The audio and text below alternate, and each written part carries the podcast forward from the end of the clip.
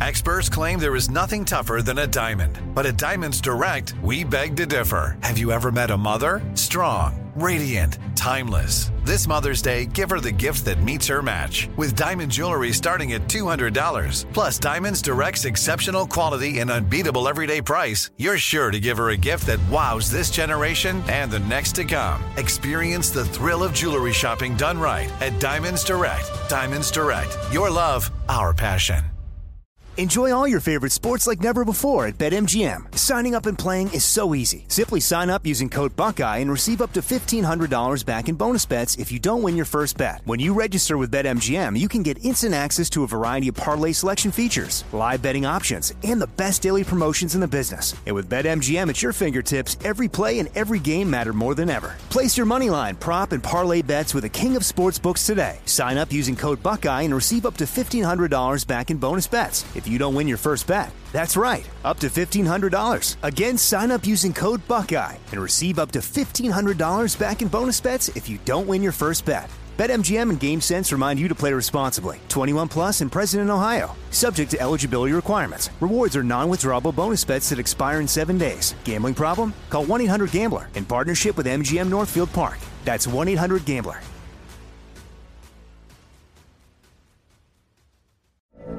From BBC Radio 4, Britain's biggest paranormal podcast is going on a road trip. I thought in that moment, oh my God, we've summoned something from this board.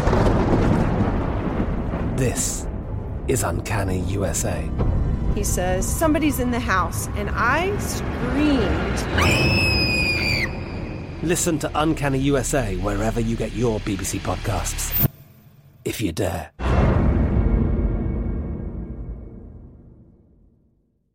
Xfinity has free premium networks for everyone this month, no matter what kind of entertainment you love. Addicted to true crime? Catch killer cases and more spine-tingling shows on A&E Crime Central. Crave adventure? Explore Asian action movies on Hi-YAH. Searching for something extreme? Check out skating, snowboarding, and more on Fuel TV Plus, the global home of action sports. And find crowd-pleasing bops on iHeartRadio's Hit Nation playlist. There's new free shows and movies to love every week. Say free this week in your Xfinity voice remote.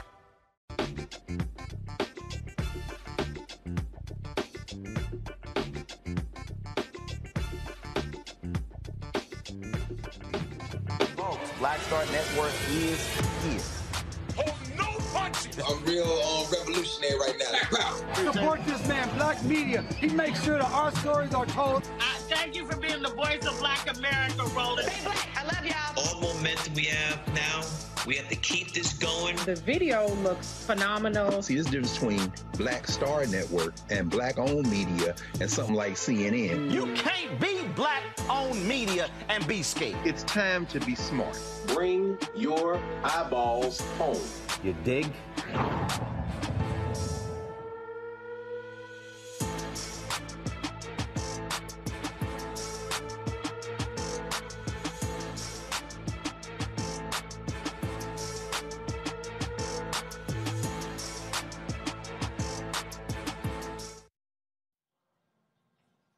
Today is Friday, April 1st, 2022. Here's what's coming up on Roland Martin Unfiltered, streaming live on the Black Star Network. Oscar producer, my alpha brother, Will Packer, is speaking publicly about what happened at the Oscars on Sunday. Uh, we'll show you what he said regarding uh, the slap uh, by Will Smith uh, against Chris Rock, about also the LA police being ready to arrest Will Smith and who actually wanted Will to stay to accept his best actor. Is the Academy lying? Will breaks it down in an exclusive with TJ Holmes of Good Morning America. Kansas City civil rights groups have long known their police department had high incidents of violence against black, Latino people, and racist hiring practices. The groups even called for a Department of Justice investigation. Now, an investigation by the local newspaper has proof. Tonight, we'll talk with the president and CEO of the Urban League of Greater Kansas City, and will tell us what happened to their plea to the DOJ. An investigative report uncovers how many police departments across the country use COVID relief funds to fund their operations. But it's supposed to be for COVID. We'll talk to the journalists who followed the money. March proved to be an excellent month for job creation, but what did it look like for African Americans? You'll hear from Cecilia Rouse, chair of President Joe Biden's Council of Economic Advisors. Also, the House voted to decriminalize marijuana at the federal level. Republicans in the House also blocked the, the naming of a courthouse of the first black Supreme Court justice in Florida. I told y'all they don't like black people. And the United States issues a warning to South Sudan for not adhering to the 2018 peace agreement with Sudan. We'll have a Sudanese human rights activist who happens to be a former child slave give us an update on what's happening in between those two countries. And two black students at Georgia State University satellite campus apparently got escorted out of class by campus cops being two minutes late.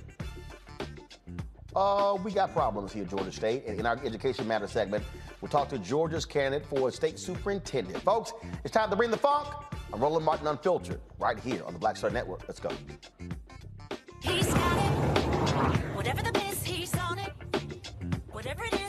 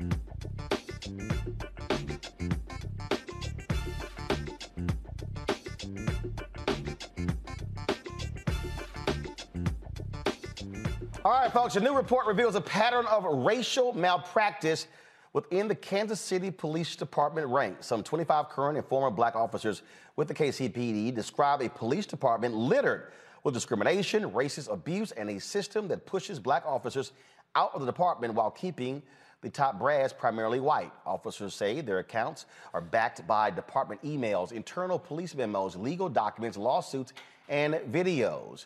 Uh, this report was done uh, by the Kansas City newspaper. Now, now several uh, human and civil rights organizations in the Kansas City area want the Department of Justice to investigate. Gwen Grant, President and CEO of the Urban League of Greater Kansas City, joins us from there. Glad to have you here. Uh, so, uh, walk us through this. Uh, y'all have been, of course, complaining about these things for years, but to have your newspaper break it down certainly is a little hard for them to now ignore. You're absolutely right, Roland. And uh, thank you for having me uh, on to talk about this very important issue in Kansas City.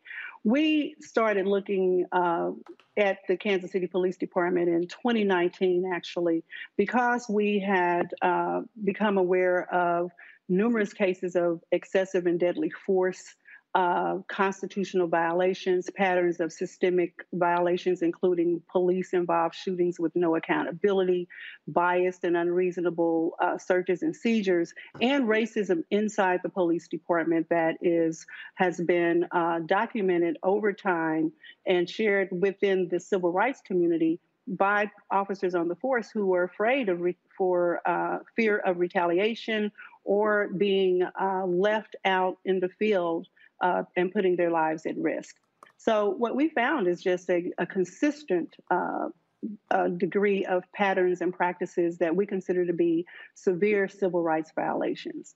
Uh, we submitted a letter to the Department of Justice in July of 2021 requesting that they uh, do a patterns and practices investigation of the Kansas City Police Department.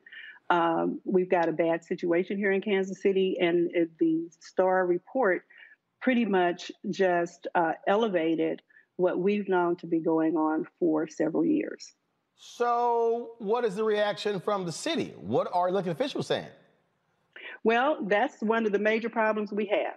We, the Kansas City, is one of is the only major uh, city in the United States that does not have local control of its police department. So basically, what we have, we're in a 21st century colonialism situation where the governor appoints the police board. Uh, we have no redress with regard to any of the challenges we find within the Kansas City Police Department because that board is appointed by the governor and only accountable to the governor. Okay, hold on. So wait, wait, we- wait, wait, wait. Okay, hold on. Hold on. I'm, I'm, I'm, I'm trying to understand this here. I look, I've covered Mm-hmm. city, I've covered city government, I've covered county government in multiple cities. Who hires the police chief? The police board, the board that the governor appoints. But oh, but Roland, it gets worse. We pay, the taxpayers pay, we fund the police department over which we have no control. That's what, wait, We hold on, wait, wait, hold on, hold on, hold on again. Somebody, I said colonialism. Okay, okay, hold on. Roland. I'm trying. I'm trying to follow this here. So, a, so you- you have a city council in Kansas City. Yes, You have a mayor and a city council. yes, Okay. Um, who are elected by the people. yes, Okay.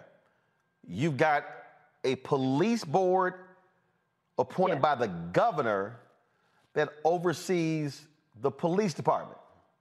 yes. Are the people on the police board all from Kansas City?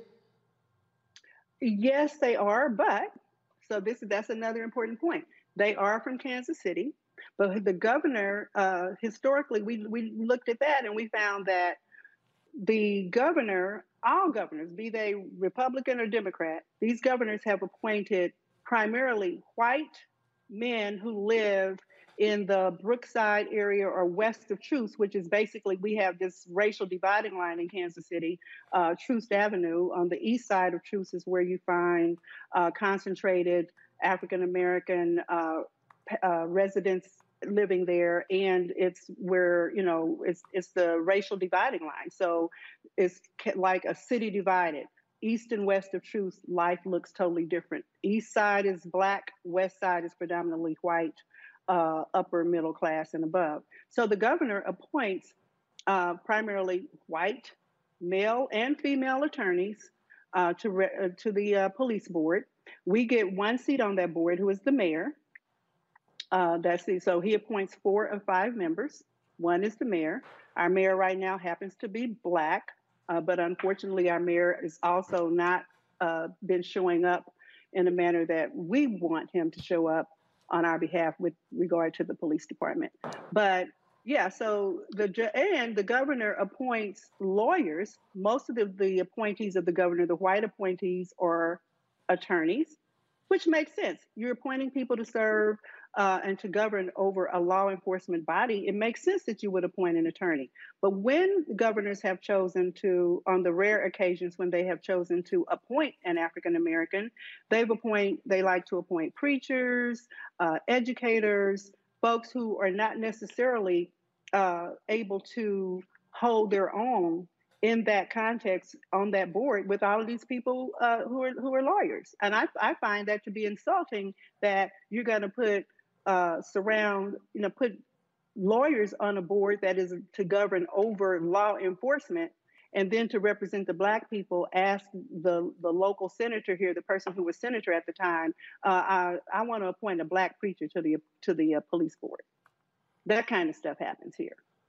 So let's so this is the so it's called the Kansas City Board of Police Commissioners, correct? yes yes Okay. Go to my computer. we have a black chair right now Right. So I'm looking at it right now. So uh, Mark Tolbert, uh, Mhm. uh, again, to your to your point, Bishop Mark Tolbert Mark Tolbert uh, is uh, was appointed by Governor Greitens uh, 2017. hmm Then you have Kathy Dean. She's the vice Mm-hmm. president. Uh, we have uh, Dan Wagner. Uh, first of all, uh, Kathy Dean um, is, uh, let's see, what the hell does she do? Uh, she's retired she- attorney Right. She's a significant courtroom experience. guy. We got Commissioner Don Wagner, who is a private investor. Uh, we've got uh, Dawn Kramer, uh, who, who worked in the airline industry and uh, is in the financial services industry. Uh, and then we have the mayor, Quinton Lucas, the secretary of the board. He is uh, David Kenner, um, and he was an instructor with the Henry W. Bloch School of Management. Uh, dealing, he was a previously he was actually he's a law, former lawyer. So so we got one white guy, one black guy, black white woman, white man, white woman, and uh, a black board. So um, so this is the story, folks, that uh, started this. It was in the um, again Kansas City uh, Star. Uh, headline: Racism in the KCPD. There's no thin blue line for black officers. Star investigation finds. Since this came out four days ago, um, what exactly is um, Bishop Tolbert saying? Well, you know, nothing. So we, neither the bishop nor the mayor, have made a statement condemning these racist practices inside the police department since the story ran. Period. Neither of the two black people who serve on that board have spoken up with outrage about this racism inside the police department. And that's really quite concerning that you know we would we happen to have two black people on the board but they seem to be um, unable to um, speak up and speak out against racism So Kansas City, um, know it well. My um, late grandmother, great grandmother, uh, lived there. I still, my, my late aunt, my uncle, and uh, his wife still live there. Um, Kansas City is thirty percent black. yes Uh, go back to my computer, please, folks. Uh, this is the graph that is there in uh, the in the Kansas City Star paper. Uh, the police chief is white. Of the five deputy chiefs, one is black. Of 21 majors, three are black, 14.2%. Of the 50 police captains in the department, only three are black, that's 6%. Of the 223 sergeants, 25 are black, 11.2%. Of the 32 homicide detectives, three are black, 9.3%. Of the 22 assault detectives, three are black, 13.6%. Of the 213 detectives, 17 are black, 7.9%. Of the 1,144 sworn officers, uh, only 133 are black, that is 11%. So, in a city that is almost 30% black, uh, only uh, 11.6% of the officers, and this is what's interesting here, y'all. Um, it's 11.6 today. In 1998, it was 12.3. So, in um, really, y'all, in 14 or so, ye- in 24 years, they've actually dropped. Yes, you're absolutely right, and it's it's a tragic situation. So the the problem also um, goes to the type of leadership, the outgoing police chief who started in 2017. Uh, we just, you know, was flat out racist, and we called for him to be removed. Uh, we we said that he should be terminated. We couldn't get that done in the manner that we had hoped with the two black members of the board of police commissioners we asked them to hey stand up for the people call for this man to be fired and work to get the third vote and neither of them would bring that motion because they said well we're not going to bring a motion that we can't win and we said you know what show us that you care go public call for the motion and and and put these other people on spot to vote it up or down. Uh, so basically, we just kept applying pressure to this uh, police chief who refused to provide uh, probable cause statements uh, to the prosecuting attorney's office in any instances when officers were involved in excessive and deadly force uh, incidents. He um, his department would they killed three black men, unarmed black men, in the past 12 months when uh, prior to our submitting the letter for the DOJ investigation. And in each of those cases, when those uh, excessive force cases took place, this chief would have those officers back on duty with weapons while these cases were being investigated within 10 days of, of, a- of a police involved homicide. In less than 12 months, they killed three unarmed black men and they were still able to stay on, on the force and be paid. Uh, he, in, in the case when they do kill black people, he also uh, would allow for them to investigate the decedents and, and provide evidence against a dead person to the prosecutor before they even fully investigated the incident itself.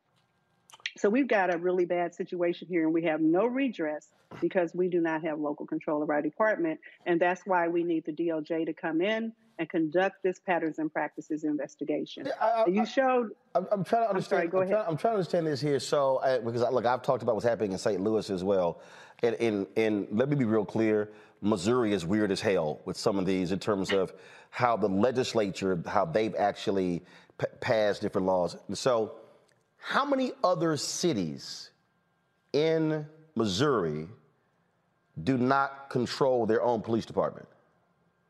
None. We're the only one in Missouri. Wait, So wait, wait, wait, are stop, you- stop. Wait, wait, wait, wait, wait, wait. We're the only one. Kansas City, Missouri is the only city in Missouri where the city doesn't control its own police department, that the, the governor, so you, not even St. Louis, you're the only one that the governor appoints a board to control the police department? Yes, but we fund them though, two hundred and sixty-nine million dollars a year.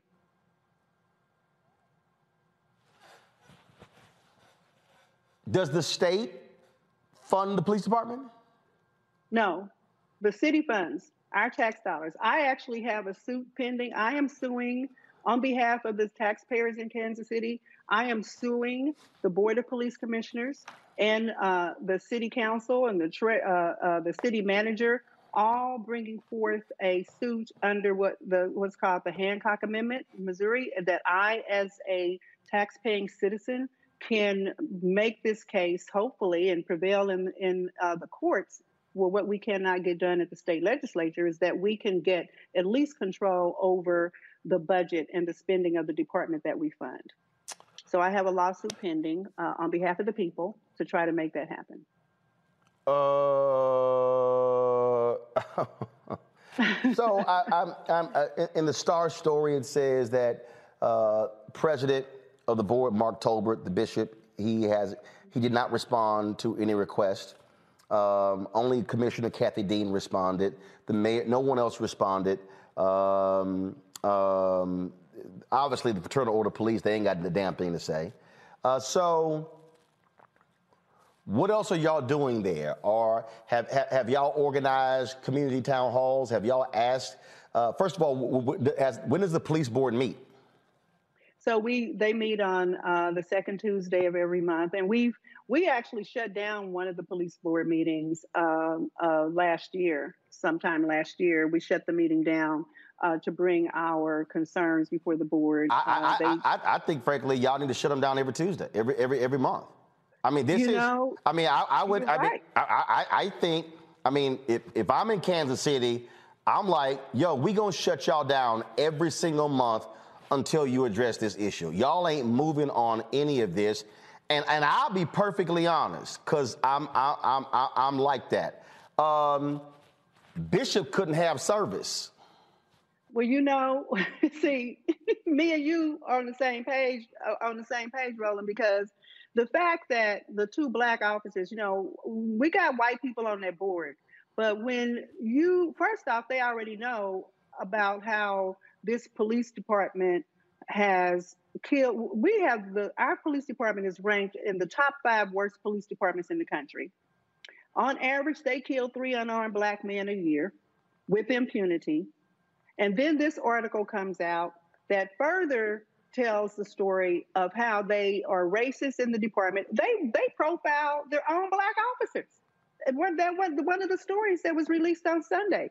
They profiled black officers. So if you're a black man sitting on a board like this, how do you keep your mouth shut after that article comes out?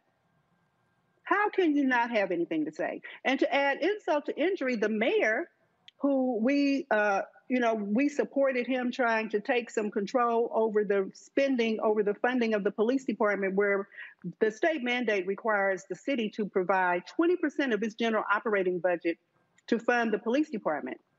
They last year found got into a, a, lawsuit issue with the city and the between the city and the board of police commissioners because the mayor found an ordinance to try to take control of the amount of funding that they provided the department that's over and above the 20% mandate. we backed him with that. We held a press conference on the steps of City Hall backing that move. They ultimately lost in court because, frankly, I don't think they hired the best law firm to represent them. Uh, but anyway, they lost that case. And I filed a motion to intervene in that case on behalf of the of the people. My motion to intervene was dismissed, which led to me ultimately, ultimately filing the lawsuit that I have pending right now. But we did all of that to support this mayor. And then last week, the mayor coalesced with the uh, chief of police and the board of police commissioners to draft this ordinance to give them $33 million above the 20% mandate and not take local control over that spending as we all fought for and tried to get them to do. So we, you know, we we are being misrepresented uh, as as what we said today to the mayor. We had a meeting today to call out our concerns about this mayor. When you talk about, you know, shutting down a church service, well, we have a collective of of community-based organizations and civil rights organizations. We meet every Friday morning at 8:30 in an urban summit meeting, and we took the mass, the mayor to task in that meeting this morning. And he'll have an opportunity to come back next week and and uh, rebut or at least try to challenge it. But we are just tired of not being fully represented by our people. You know, we feel that this mayor, we've been hoodwinked, uh, bamboozled, and misled by this man. And it's a shame to have two black people on a board and they can't speak up about racism and discrimination on Mm. behalf of the people that they are there to represent. It's Well- unconscionable.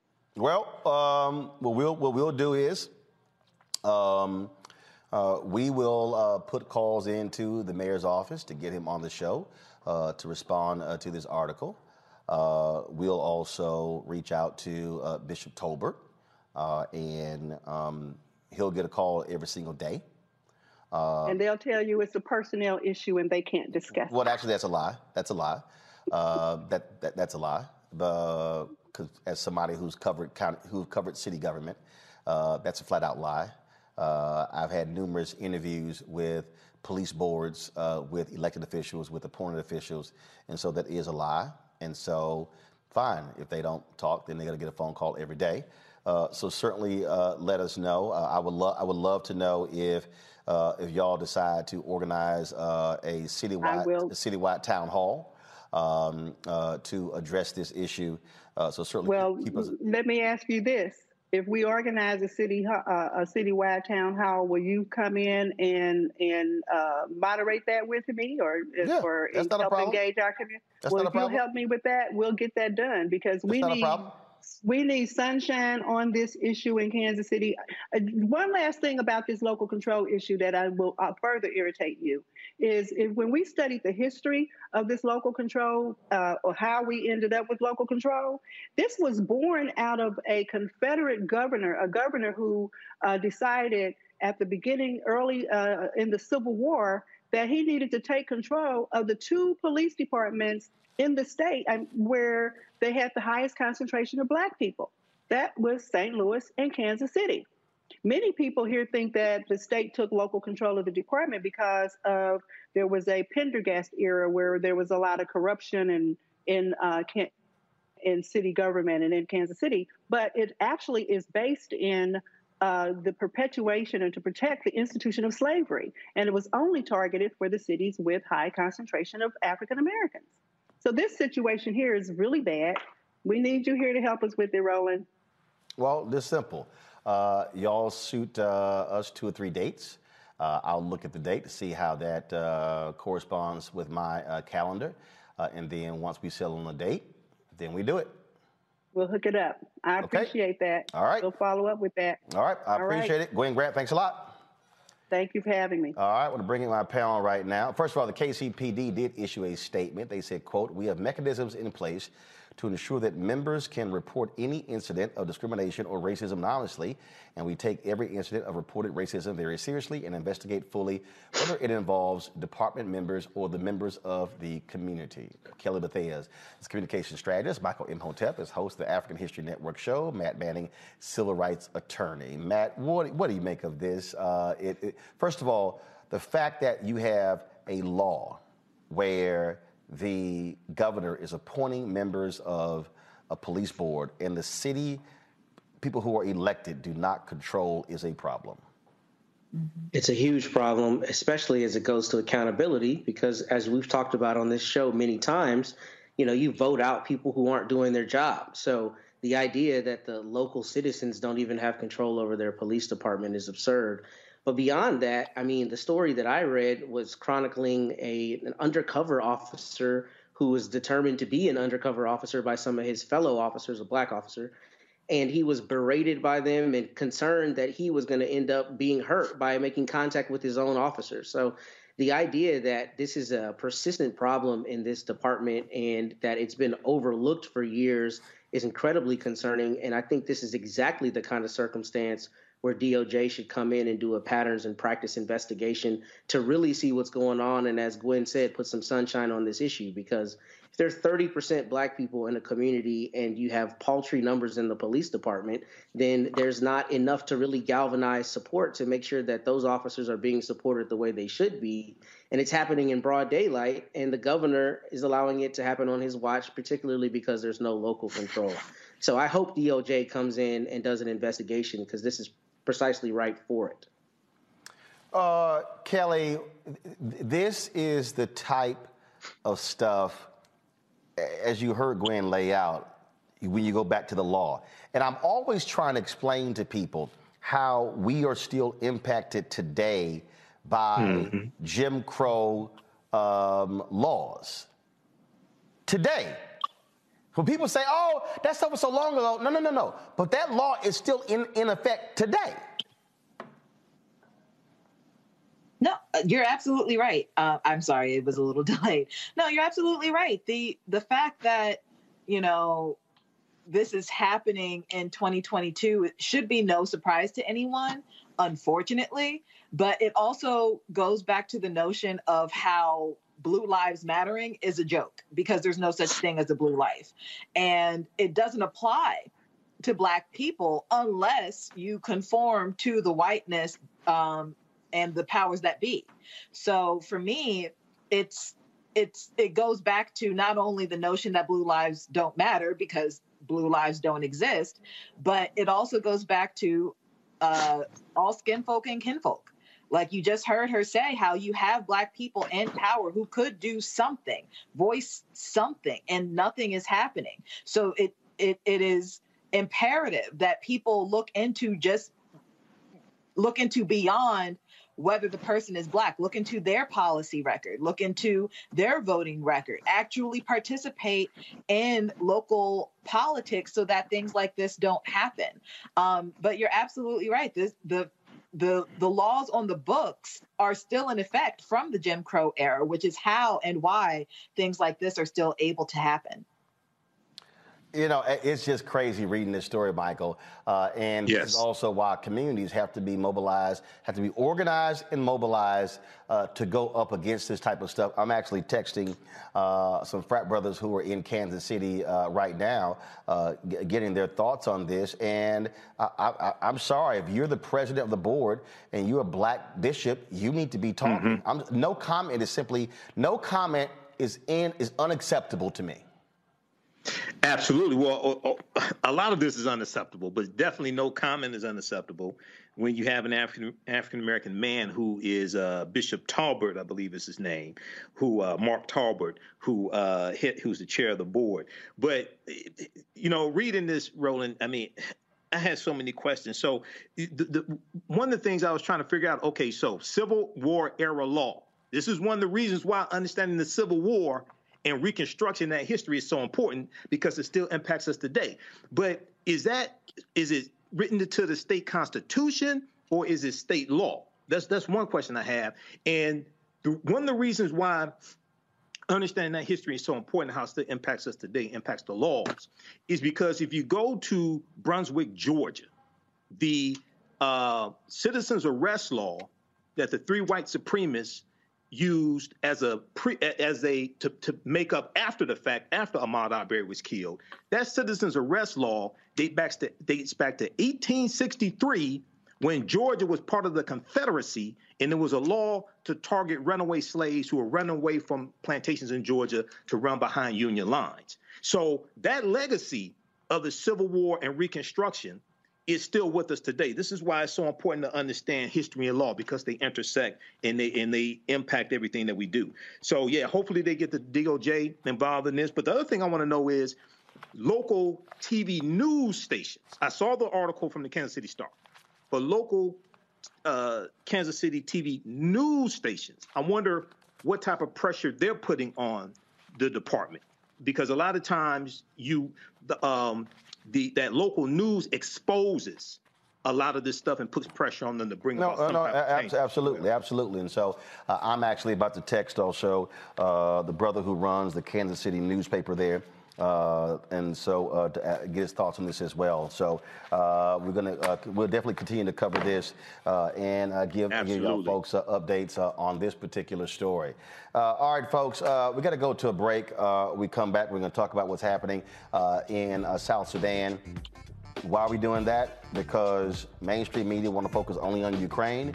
We also going to talk about what's happening with black folks uh, in Africa, where you have a humanitarian crisis happening there as well. Folks, uh, you heard me say to uh, Gwen there that I certainly will come in uh, and, uh, and, and I'll moderate the town hall and we'll actually broadcast that town hall.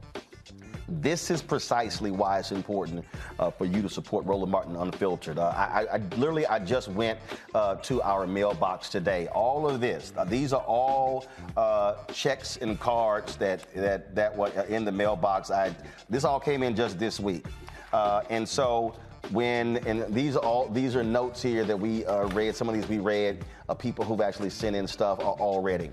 Uh, and so now you understand when I'm talking about why it's important uh, for you to support what we do. I can guarantee you, I was on the call today with our sales team. Uh, we're putting lots of pressure on these advertisers uh, to provide the resources.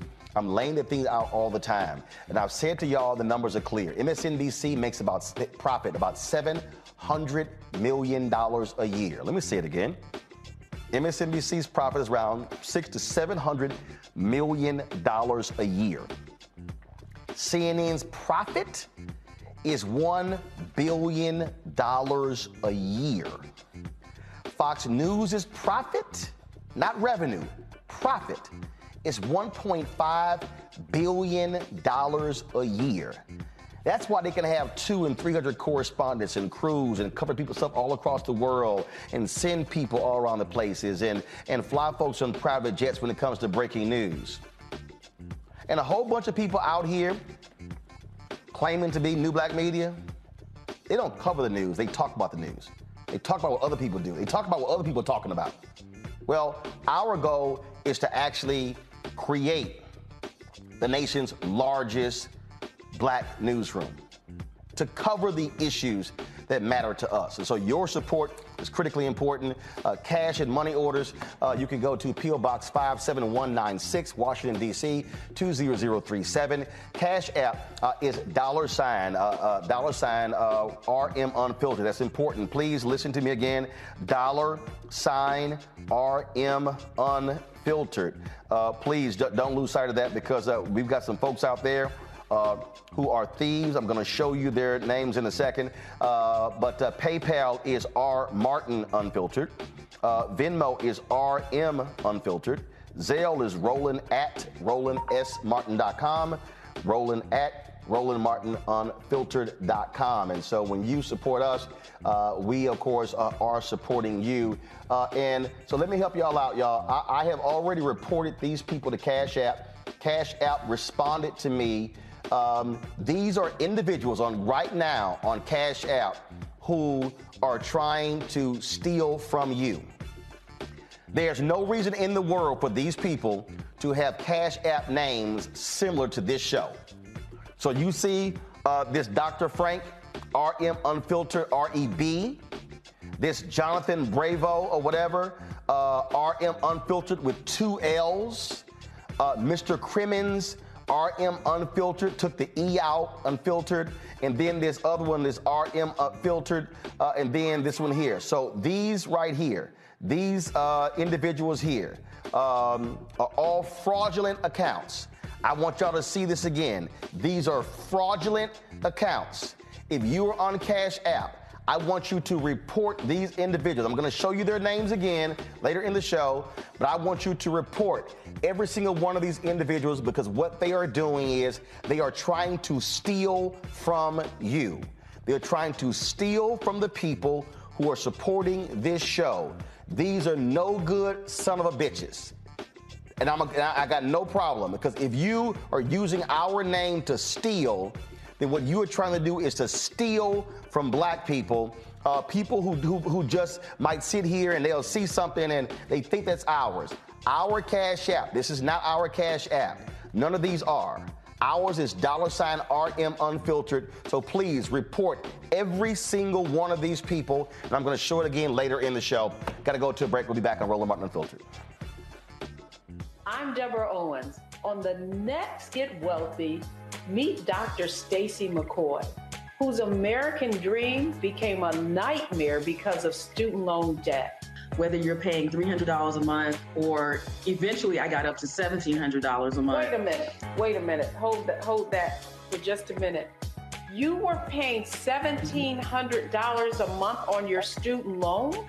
Yes. And I know other people who are paying more than that. Learn the one piece of advice that made all of it go away. Right here on Get Wealthy on Black Star Network.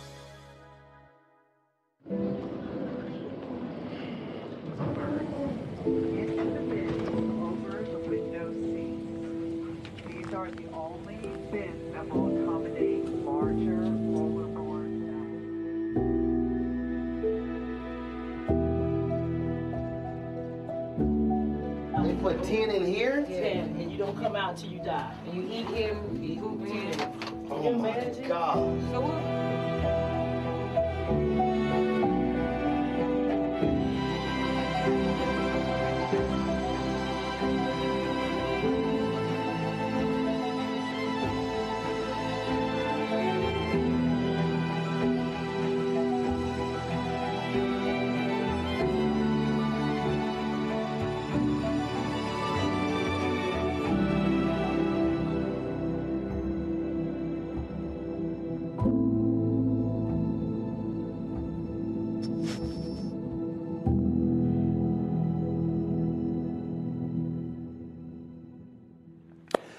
right, folks, part five of our special from Ghana airs right after our show right here on Roland Martin on Unfiltered on the Black Star Network. Trust me, you don't want to miss it. It's been phenomenal, phenomenal uh, series thus far. So you be sure, as soon as we get done, stay with us to check out part five of our docu-series, The Year of Return, 1619 to 2019. We'll be back in a moment. Pull up a chair, take your seat. The Black Tape with me, Dr. Greg Carr, here on the Black Star Network. Every week, we'll take a deeper dive into the world we're living in. Join the conversation only on the Black Star Network. Hey, what's up, everybody? It's Godfrey, the funniest dude on the planet. Hey, I'm Taj. I'm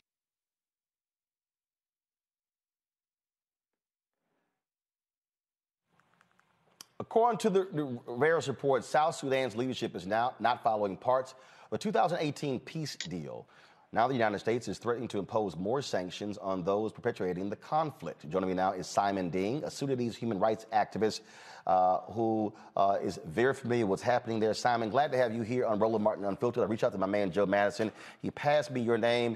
Uh, you know, so much attention has been on the Ukraine uh, and what's happening there. Explain to our listeners and viewers uh, what is what is happening in uh, South Sudan. What's going on?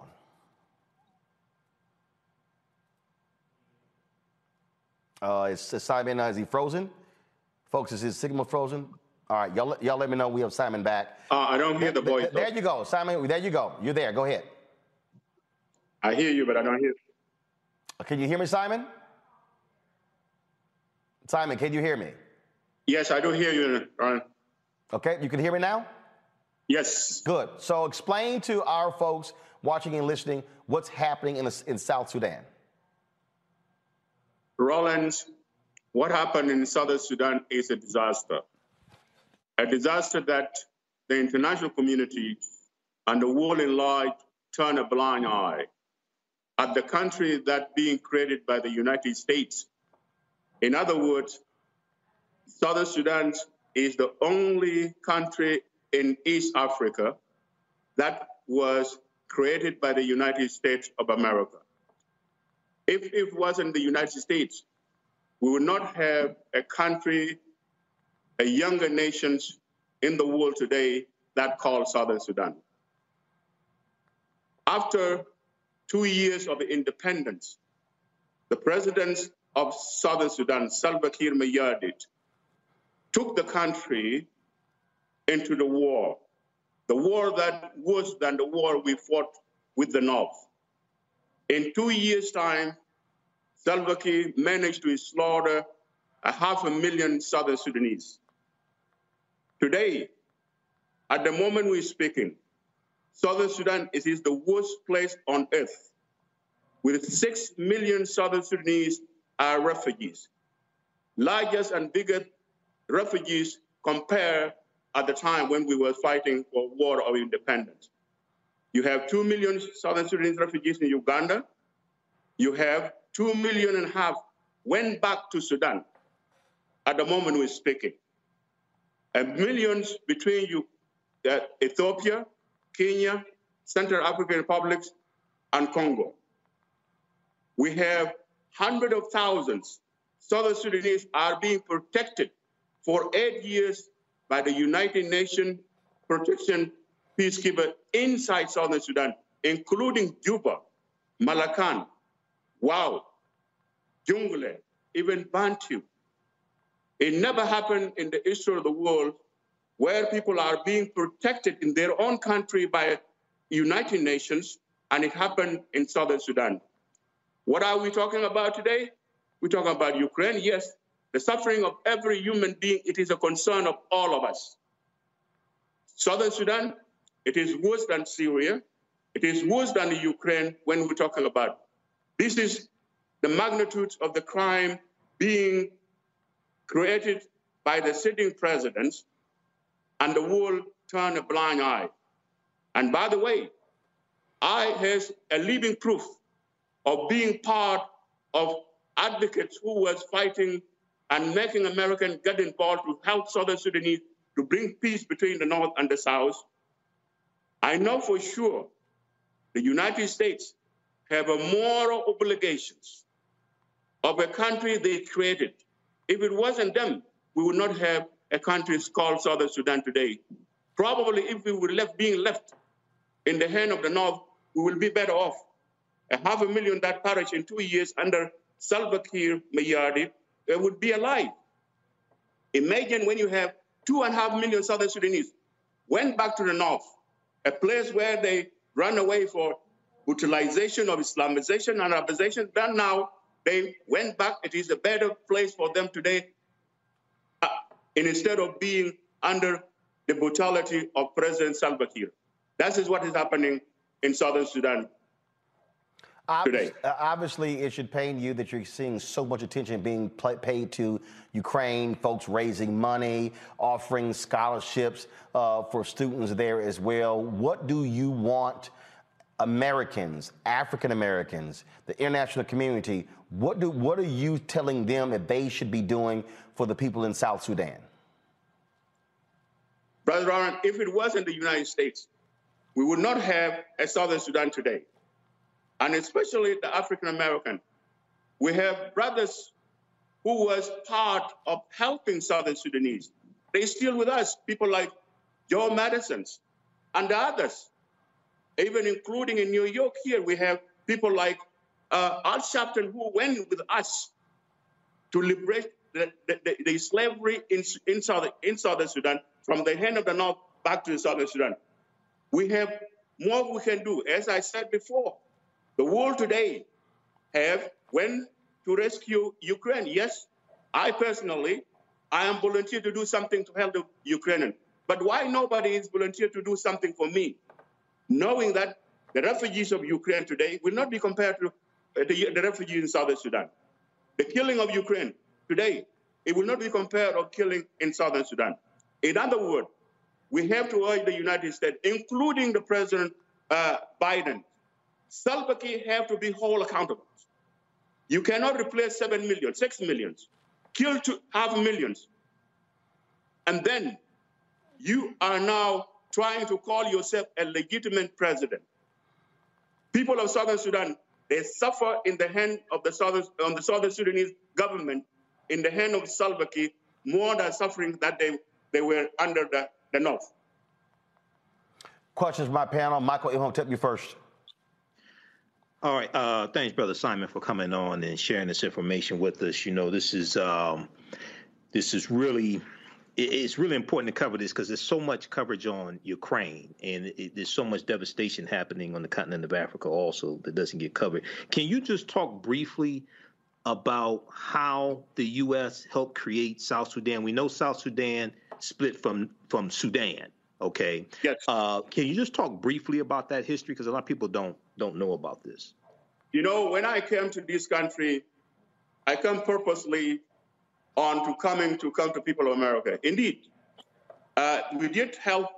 We did got help from from this from from the capitals, and especially under the times of President Bush, in which I met two times in the White House, in which he assured me, seeing the Northern Sudanese blame the slavery on the war, we are going to make peace.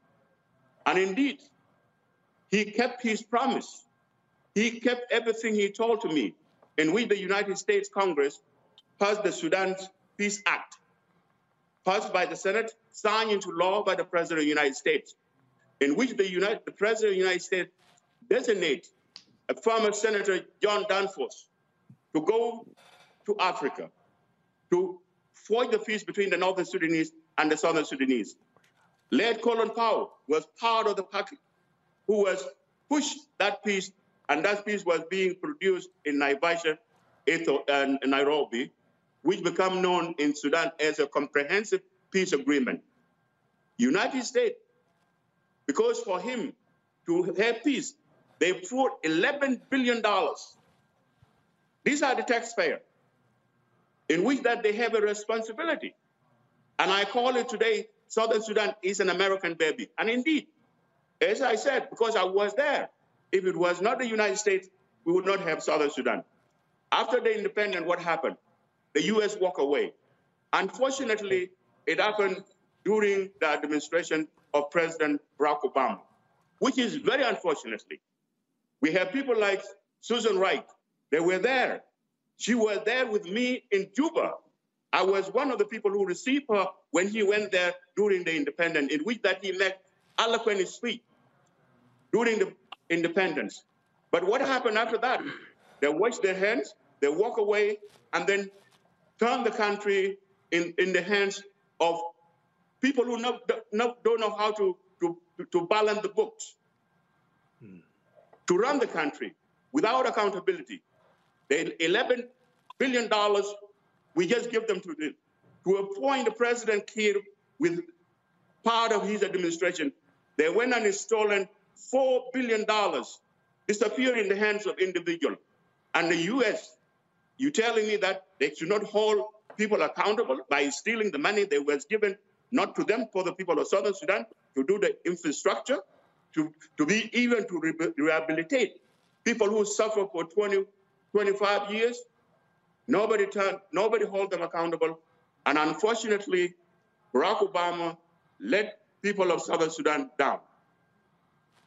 Um, I'm gonna go to uh, Kelly next. Simon, I think the light in your office went out. Uh, yeah, let me just turn it yeah, on. go ahead and turn it back on. So uh, yeah, but uh, Kelly, go ahead. Uh, but when Simon comes back, be sure to ask your question. Uh, so I just want to make sure that we're all good here. So just give us one second. Right. Simon comes back. Um, again, folks, uh, critically critically important information uh, that we uh, that we're getting because Uh, all too often in the United States, uh, there literally is no coverage of these issues. And uh, all too often, Mm-hmm. again, we when have, if it's let's just be honest, if it's a, if it's a white country, all of a sudden Mm-hmm. it's it's it's of America's concern. Uh, and so it is important that we shine the light uh, on this.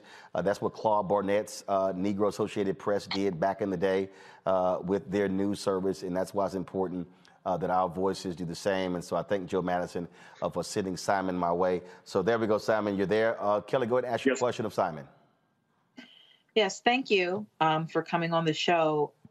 This entire situation mirrors very closely, at least to me, um, yet another example of failed nation building um, on behalf of the U.S. So, with that said, um, do you think that this crisis is America's fault um, in total? Or did America just exacerbate an issue that was already bubbling underneath the surface, uh, surface, um, so to speak? And in either situation, whether you think you know this country is completely at fault or whether we just contributed to the crisis, what steps need to be taken on behalf of this country to make sure that South Sudan is made as whole as possible? And I have to give you my honest opinions and the honest answer. Yes, indeed. The United States created Southern Sudan, in which they should have whole Southern Sudan to a point where they will be able to walk by themselves. They will be able to even to know how to balance the books by themselves. But unfortunately, the United States put itself or herself in a position of uh, uh, delivering a baby and hand it to the mom and walk away without even knowing what kind of uh, situation will emerge during uh, the, the, the, the, after the birth. United States, as I said, for all those years, all the when atrocity being committed, we are talking eight years now. All they have to do always threat, threat, threat, talk, talk, talk. I don't believe in talk, talk.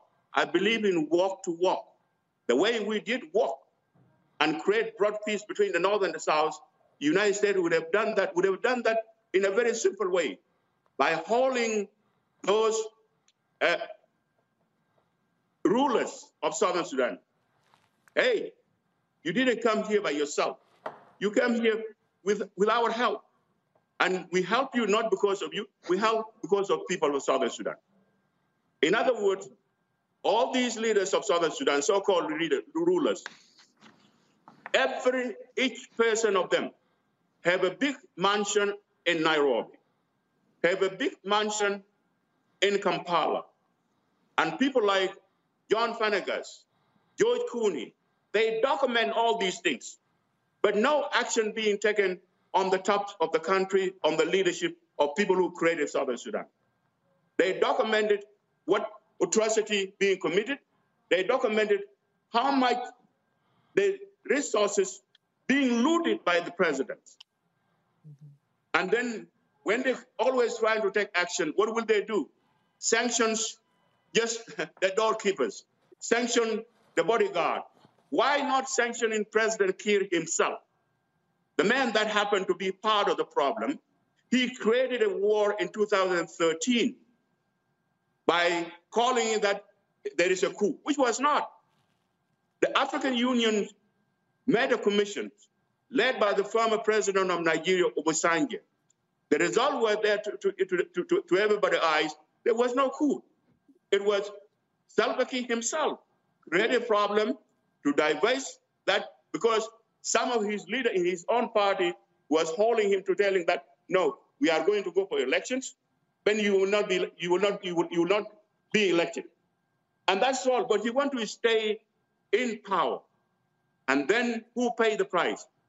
Half a million guy was killed by him. The slaughter, which is being identified by the United Nations as a genocide. In 2013, when the, the, the, the, unit under the President Kiir bodyguard went and slaughtered one ethnic groups, Nuer in Juba, door by door. Up to today, we have those who run, who escape, that are being protected by the United Nations in Juba. Where did we ever heard that there are citizens being protected by a foreign country in their own country because they are afraid of their own government? Salva Kiir, it is not a leader of people of Southern Sudan. Salva Kiir is the leader of the tribe. Salva Kiir even went beyond by turning on my ethnic group, the Shilluk Kingdoms, taking our land and giving it to the Dinka tribes, which today the entire Shilluk Kingdom, the oldest kingdom in, in Sudan and Southern Sudan, we are now in the Northern Sudan. There is no single one, especially in my entire family in Southern Sudan. We are in the North. In the North, in a situation where you cannot even look at yourself as a human being because we are not being considered as citizens. We are refugees. We have not being employed. Southern Sudanese kids, our kids, our nieces, selling their body in the street in Khartoum because of Salva Kiir. These men, I'm begging the U.S. The U.S. have to look in their conscience and hold these men accountable of the crime that he committed on innocent people, people that he denied the dividend of peace. We brought the independence of that country. We fought for that country for independence. After we, we got the independence, what will happen? Salva Kiir become the most master person on earth. He is ruling. I think he took the page from Joseph Stalin by manipulating international. He deceived the U.S. He deceived the UN. He deceived African Union, and even he deceived the IGAD. At the moment we're speaking, he will sign peace and he will not implement peace. He will sign another peace, he will not implement peace. To a point he went where even the Pope called him. And Pope went and washed his feet and kissed his feet to go back and implement the peace agreement. What did he do? He went back and he talked about this agreement, it is not a Bible. This agreement, it is not a Quran, cannot be impl- implemented. It's very complicated. Why nobody asking him? What you see today, and you didn't see that at the time when you signed peace agreement. Your team was there to ratify that agreement, and now you're turning on us. This is the third time, the third agreement. Salva Kiir is refused, and we're looking at him, my fellow human being. Right. There is no peace will be to the people of Southern Sudan as long as that man is sitting on them. Well, Simon, we're going to continue to um, keep our focus uh, on this issue. Uh, I can assure you of that. Uh, I was a participant in a um, African American media roundtable a couple of days ago with United States senators. Joe Madison was very specific in asking uh, and challenging those senators with regards to what's happening in South Sudan, what's happening in Ethiopia, what's happening in Cameroon as well. Uh, and so I assure you we're going to continue doing that. Uh, we thank you uh, for uh, your involvement. Before you leave, I want Yeah. to say something. Go ahead. You know, there is a double standard in the world. When the crime happens in the black country in the continent, we don't see because they're so far away. They are black. We will not see them. If elsewhere, we will be there, unfortunately. But I'm appealing to my brothers and sisters. Please, the world become very smaller. I, as Simon, as a former slave, I never thought I would be talking to you today, but I'm blessed. That's why I'm here as the voice of those who have no voice at home. Thank you. Simon, I appreciate it. Thank you so very much. Thank you. Thank you, brother. All right, folks, uh, going to a break. We come back, we talk about um, how your money, your, your taxpayer money, you know, that was supposed to be used for COVID relief, why in the hell have been cities just using it for police departments? That, that kind of makes no sense. Yeah, we're going to talk about it next. Uh, don't forget, download the Black Star Network app, folks. Uh, all of the platforms Apple phone, Android phone, Apple TV, Android TV, Roku, Amazon Fire, Xbox One, Samsung, Smart TV as well. YouTube, folks, y'all are slow. Hit the like button. I told y'all I shouldn't have to be asking y'all this. Uh, we should easily be at a thousand likes on YouTube. Uh, be sure to hit that like button. And don't forget, if y'all want to support us, please join our Bring the Funk fan club. Uh, your dollars make it possible for us to do what we do, to cover the news the way we do it. Independent. I tell you We ain't got no billionaires and millionaires sending us checks. Uh, and so you matter. And so P.O. Box 57196, Washington, D.C., 20037, Cash App, dollar sign RM Unfiltered, PayPal R Martin Unfiltered, Venmo is RM Unfiltered, Zelle is Roland at RolandSMartin.com. And I told y'all, don't forget, uh, these thieves right here are trying to steal your money on Cash App. I want y'all to report every single one of them. These six people, they are trying to steal your money. And so I'm showing y'all all their names right now. Report every single one of them. Uh, Cash App did email me back today. They are investigating. I'm trying to get every single one of these uh, thieves shut down uh, for trying to steal your dollars. Folks, I'll be right back. On the next A Balanced Life, as we grind down to the end of another long winter, it's easy to slip out of balance and into the foggy doldrums. On the next A Balanced Life, ways to push through the gray days until the warm days of spring arrive. Join me, Dr. Jackie, on A Balanced Life on Black Star Network.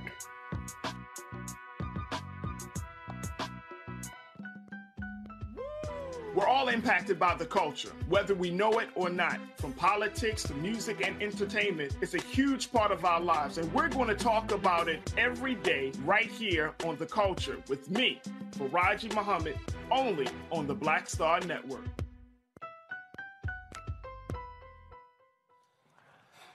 All right, folks. Independent journalist Brian Dolinar wrote the piece called It's a Money Grab Billions in COVID Relief Going to Fund Police and Prisons.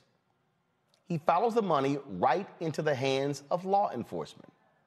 What the hell? He joins me now from Urbana, Illinois. Brian, glad to have you here.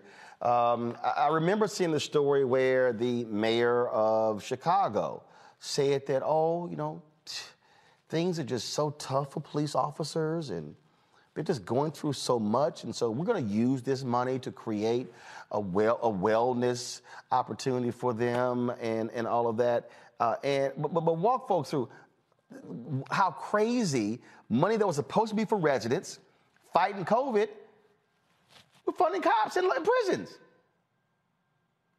That's right, Roland. Thanks for having me on.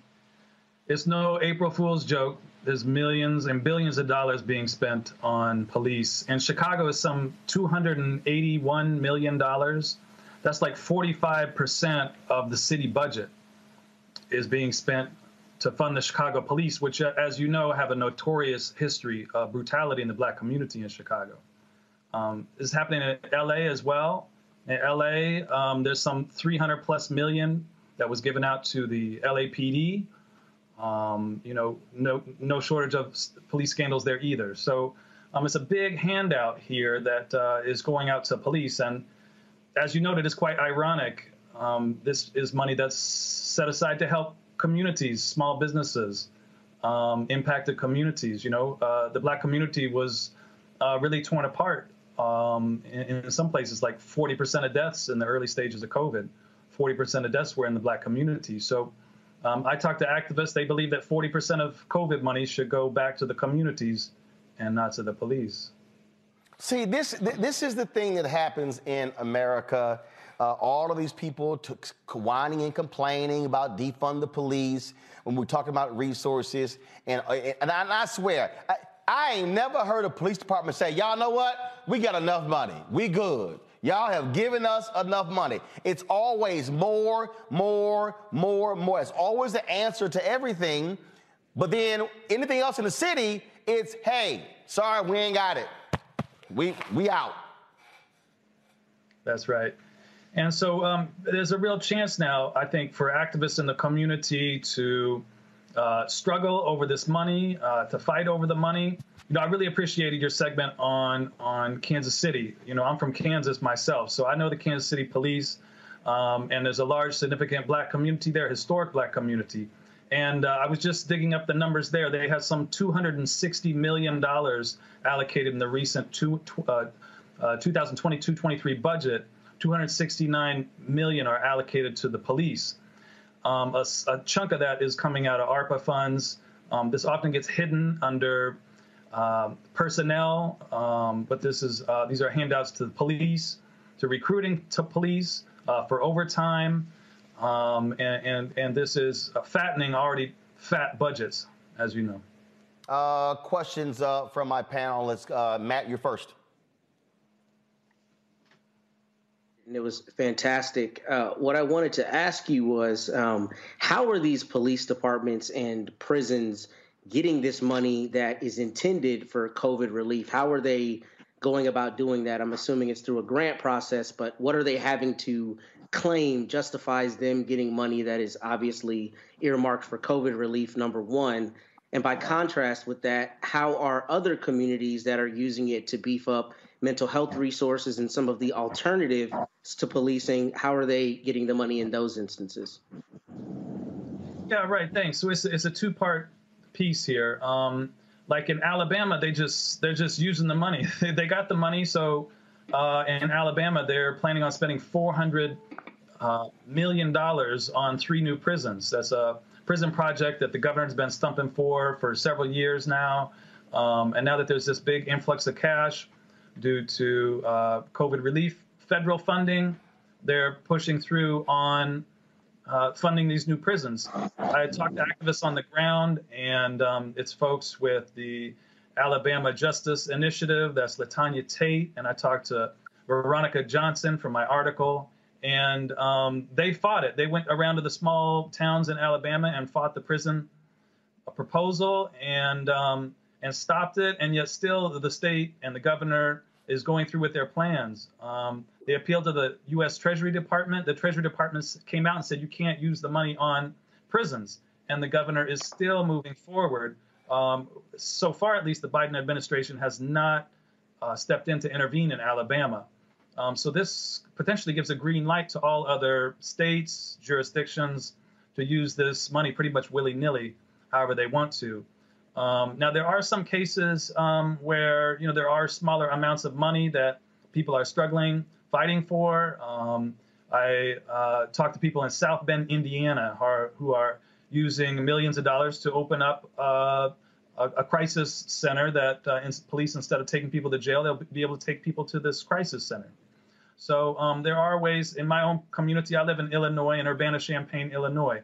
We have a reentry program here. They got around a million dollars from the local city government uh, in order to support a reentry program. Um, that's uh, a, a, program that's in, in, great need here in Illinois. Um, so there are ways in which people are struggling to get the money back. I really like to, in my journalism, like to highlight um, people on the ground who are really fighting the good fight to try to get the money in the right hands. Um, but it's it's going to be a fight everywhere. Kelly. Yeah. How is this not fraud?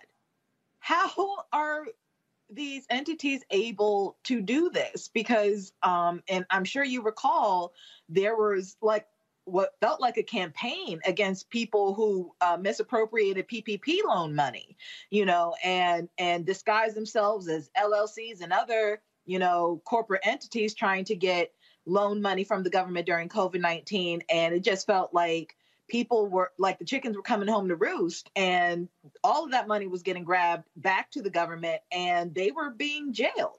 So how are you able to as a government um, uh, misappropriate funds on an application that is what i'm assuming to be quite uh, specific as regarding how how to spend it how is this not fraud yeah, well, the federal government hasn't really stepped in to um, provide any kind of discretionary measures uh, to prevent this. You know, so budgets, they're just putting this under some personnel costs, um, the general fund, um, and it's, it's, starting to come out. It's coming out bit by bit about what this money's being spent on. So um, there was just another story that came out this week that several uh, departments are using this to purchase pol- police drones um, and other police technology like uh, automated license plate readers. Um, and even uh, President Biden has promoted these uh, shot spotters. They're supposed to detect gunshots, and um, they're, they're highly flawed technology. But, uh, you know, we have to question the Biden administration. Um, we know the Biden uh, back in the 90s uh, supported the crime bill, was the architect of the crime bill. Um, and so I, you know, I think many activists um, saw this coming and are quite disappointed, um, but maybe not surprised that this is all allowed to go on under the Biden administration. Michael. All right, Brian. Hey, thanks for uh, writing this article and uh, coming to share this information with us today. So, one of the, I have a lot of questions, but one of the questions that I have is what has been the response from members of Congress, especially Democrats in Congress, but you, you have Republicans that represent, you know, Alabama as well, but especially Democrats because no Republicans voted for the American Rescue Plan, even though it benefited a lot of people in America, a lot of Republicans. No Republicans voted for it. So, what has been the response from members of Congress, especially Democrats, in how this money is apparently being misused for police departments?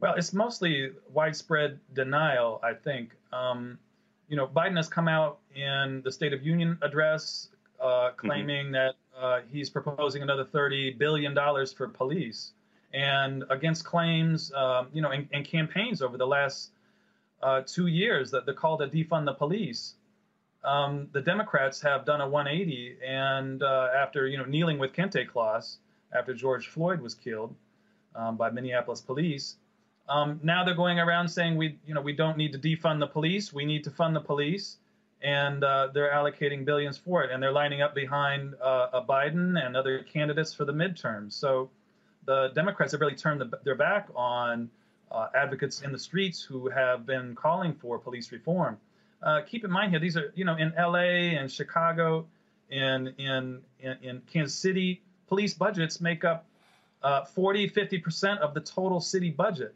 So when we talk about defunding the police, we're talking about reducing these huge budgets for the police.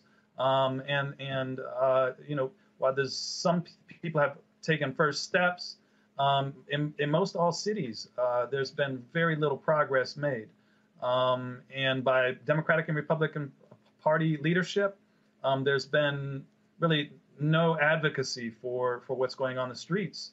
I mean, we have another summer, summer coming up here in 2022. Are there going to be more uh, police killings of black youth? Um, we're, we're, likely to see it again. And we're just going to keep playing out this narrative and keep watching these videos until there, there's some real change. All right, then. Um, man, it uh, again, uh, you're right. Look, what you have Democrats is trying to respond. Oh, midterm elections, they're freaking out. Conservatives are hitting them, talking about the whole crime is skyrocketing, uh, and they're just racing to throw more money uh, at the cops. But it's not again being spent properly and wisely, and so. Uh, we'll keep the pressure going on. Great reporting there. Now, folks, uh, go to, uh, pull it up, please. Go to the, theappeal.org. Theappeal.org. Uh, we've, uh, uh, of course, uh, we've had several of their stories before. They do some great work covering the critical issues dealing with, um, again, criminal justice reform, um, what's happening out there, protesting as well. So, theappeal.org. Thanks a lot. Thank you, Roland. All right, folks, going to a break. We come back. Our Black and Missing, some breaking news involving Will Smith. Will Packer speaks exclusively to Good Morning America. We'll show you that. And also, uh, you'll hear from Dr. Cecilia Rouse, the top economic advisor to President uh, Joe Biden. She talks about the great job numbers, the report that came out today. Folks, a lot more here. And yes, y'all heard me last night. Y'all know I made it to the New Edition Charlie Wilson concert last night. No ticket, but I am Uncle Roro. ah! We'll be back in a moment.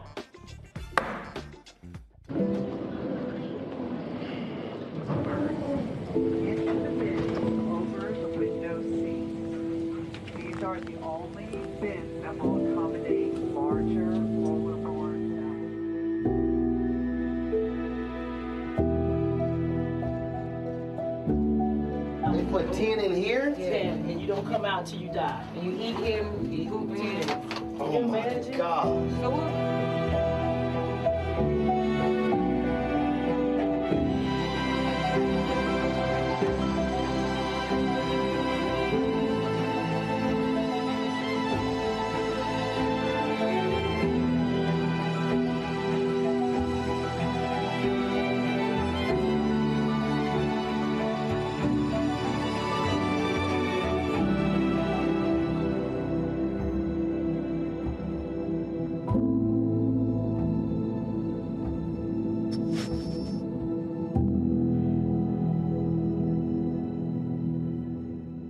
chair, take your seat.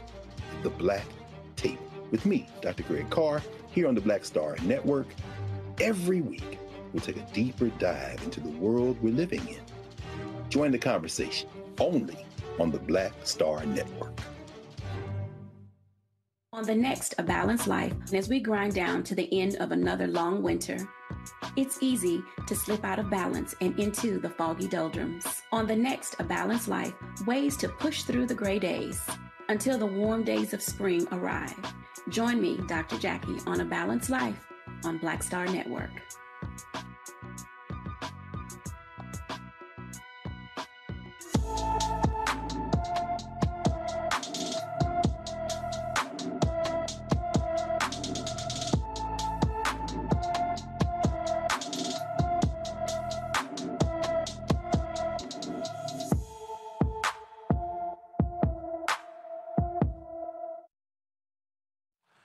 All right, folks. Uh, uh, Black and Missing, y'all. Kennedy Guillory, uh, last seen in Lake Charles, Louisiana on January 30th. January 30th. The 16 year old is 5 feet 6 inches tall, weighs 120 pounds, with brown hair, brown eyes. Anyone with information on Kennedy Guillory's uh, whereabouts, please call the Lake Charles, Louisiana uh, Police Department at 337 491 1311. 337 491 1311. All right, folks, uh, some breaking news here. Uh, just in, uh, Will Smith uh, has resigned from the Academy of Motion Picture, Picture Arts and Sciences uh, as a result of uh, him slapping Chris Rock Sunday at the Academy Awards. Of course, the Academy, they have launched an investigation. And as a result, uh, they have done this. This is the statement uh, that Will Smith uh, has uh, released um, um, as a result of this. Uh, give me a second. I'm just going to go and try to see if I can uh, share this screen. Just give me one second, folks. I want to show you this. This is, I'm reading from a story in Variety as they talk about, uh, as they have the Will Smith uh, story here. Um, he says, uh, the list of those I have hurt is long and includes Chris, his family, many of my dear friends and loved ones, all those in attendance and global audiences at home. I betrayed the trust of the Academy. I deprived other nominees and winners of their opportunity to celebrate and be celebrated for their extraordinary work. I am heartbroken. That is the, uh, and then it says uh, Smith also acknowledged his actions overshadowed other winners the, uh, at the 94th Annual Academy Awards. Uh, I want to put the focus back on those who deserve attention for their achievements and allow the Academy to get back to the incredible work it does to support creativity and artistry in film. Uh, is uh, concluded. Uh, he stated, concluding with change. Change takes time. I'm committed to doing the work to ensure I never again allow violence to overtake reason. Uh, now, today uh, on Good Morning America, an exclusive interview with TJ Holmes, uh, Oscar producer Will Packer uh, sat down uh, and um, shared his thoughts on what happened uh, on Sunday night. Here is some of what he said. I said, watch this. He's to kill. Because I knew he had an amazing lineup of jokes that we had. We had him in the prompter. And ultimately, he did not get to one joke.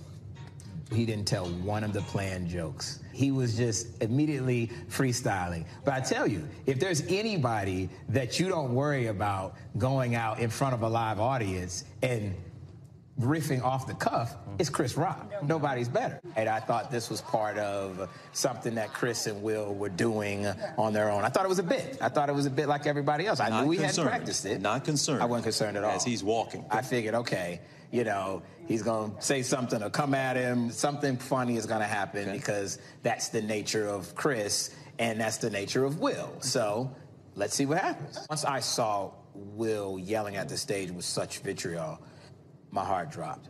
And I just remember thinking, oh no, oh no, not like this. And Chris was keeping his head when everybody else was losing theirs. And then, you know, gave the quote. That was a Greatest night in the history of television. Okay. But my heart at that point was just in my stomach because of everything about it and what it represented and what it looked like and who was involved. All of that was just, um, I, I've never felt so immediately devastated. Like the LAPD made it clear we will do whatever you want us to do. And one of the options is that we will go and arrest him right now. They were saying, you know, this is battery was the word they used in that moment. They said, uh, we will go get him. We are prepared. We're prepared to get him right now. You can press charges. We can arrest him. You have, they were laying out the options. And as they were talking, Chris was, he was being very dismissive of those options. He was like, no, I'm, I'm, I'm fine. He was like, no, no, no. And even to the point where I said, I said, Rock, let him, let him finish. The other officers finished laying out what his options were. And, um, and they said, you know, would you like us to take any action? And he said, no. Shayla told me that they were about to physically remove Will Smith. And I had not been a part of those conversations. And so I immediately went to the academy leadership that was on site and I said, Chris Rock doesn't want that.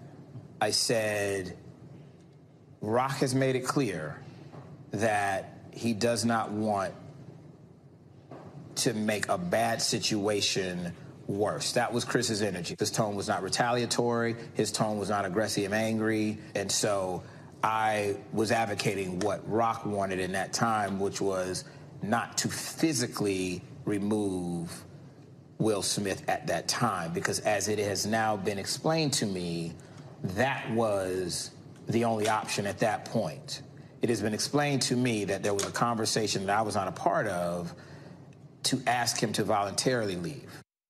I probably have a different perspective on that, TJ, because I'm, I'm, I was in the room and I know a lot of those people. And so it wasn't like this was somebody they didn't know. It doesn't make anything that he did right and doesn't excuse that behavior at all. But I think that the people in that room who stood up stood up for somebody who they knew, right? Who was a peer, who was a friend, who was a brother, who has a three decades plus long career of being the opposite of what we saw in that moment. I think these people saw the person that they know and were hoping that somehow, some way, this was an aberration. He's going to stand on stage, and maybe Chris Rock comes from the back and says, "Ah, we got you all." You know, um, I, I, I don't think that these were people that were applauding anything at all about that moment.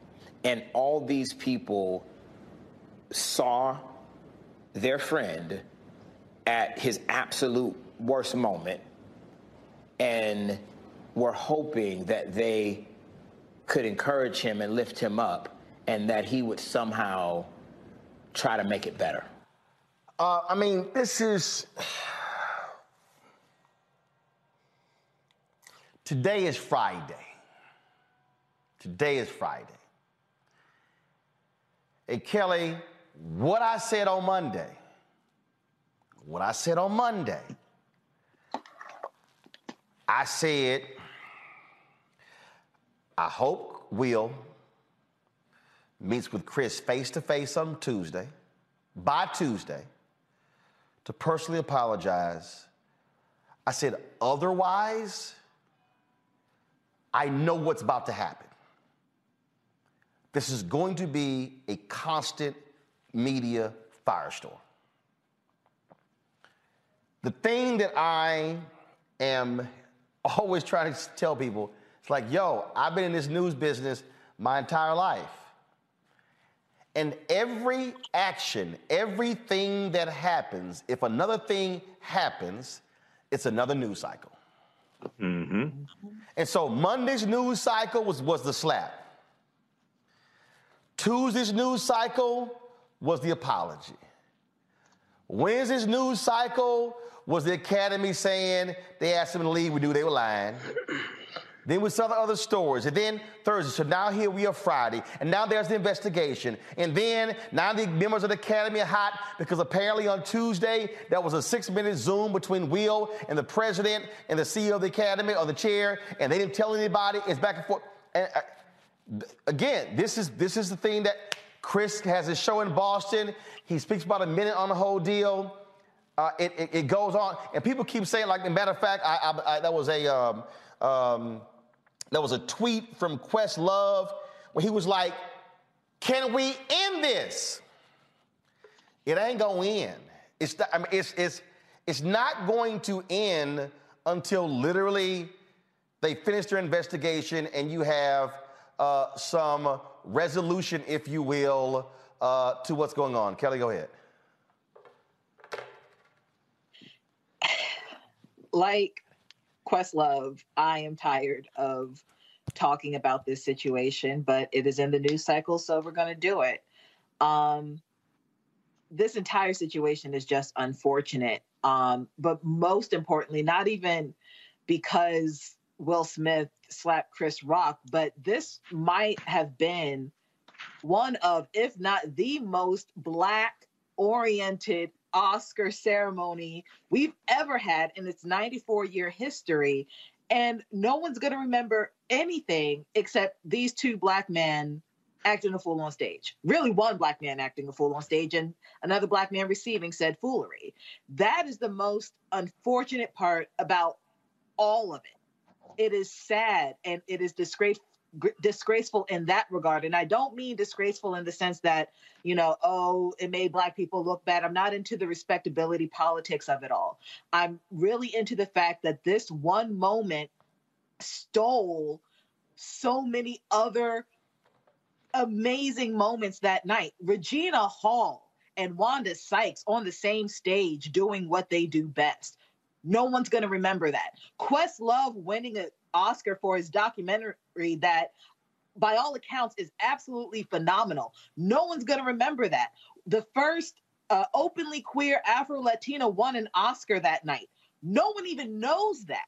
All we are talking about is Will Smith and Chris Rock, and it is it is infuriating to me that so many people's moments were stolen because of one man's stupidity. That is just so unfortunate to me and just wrong.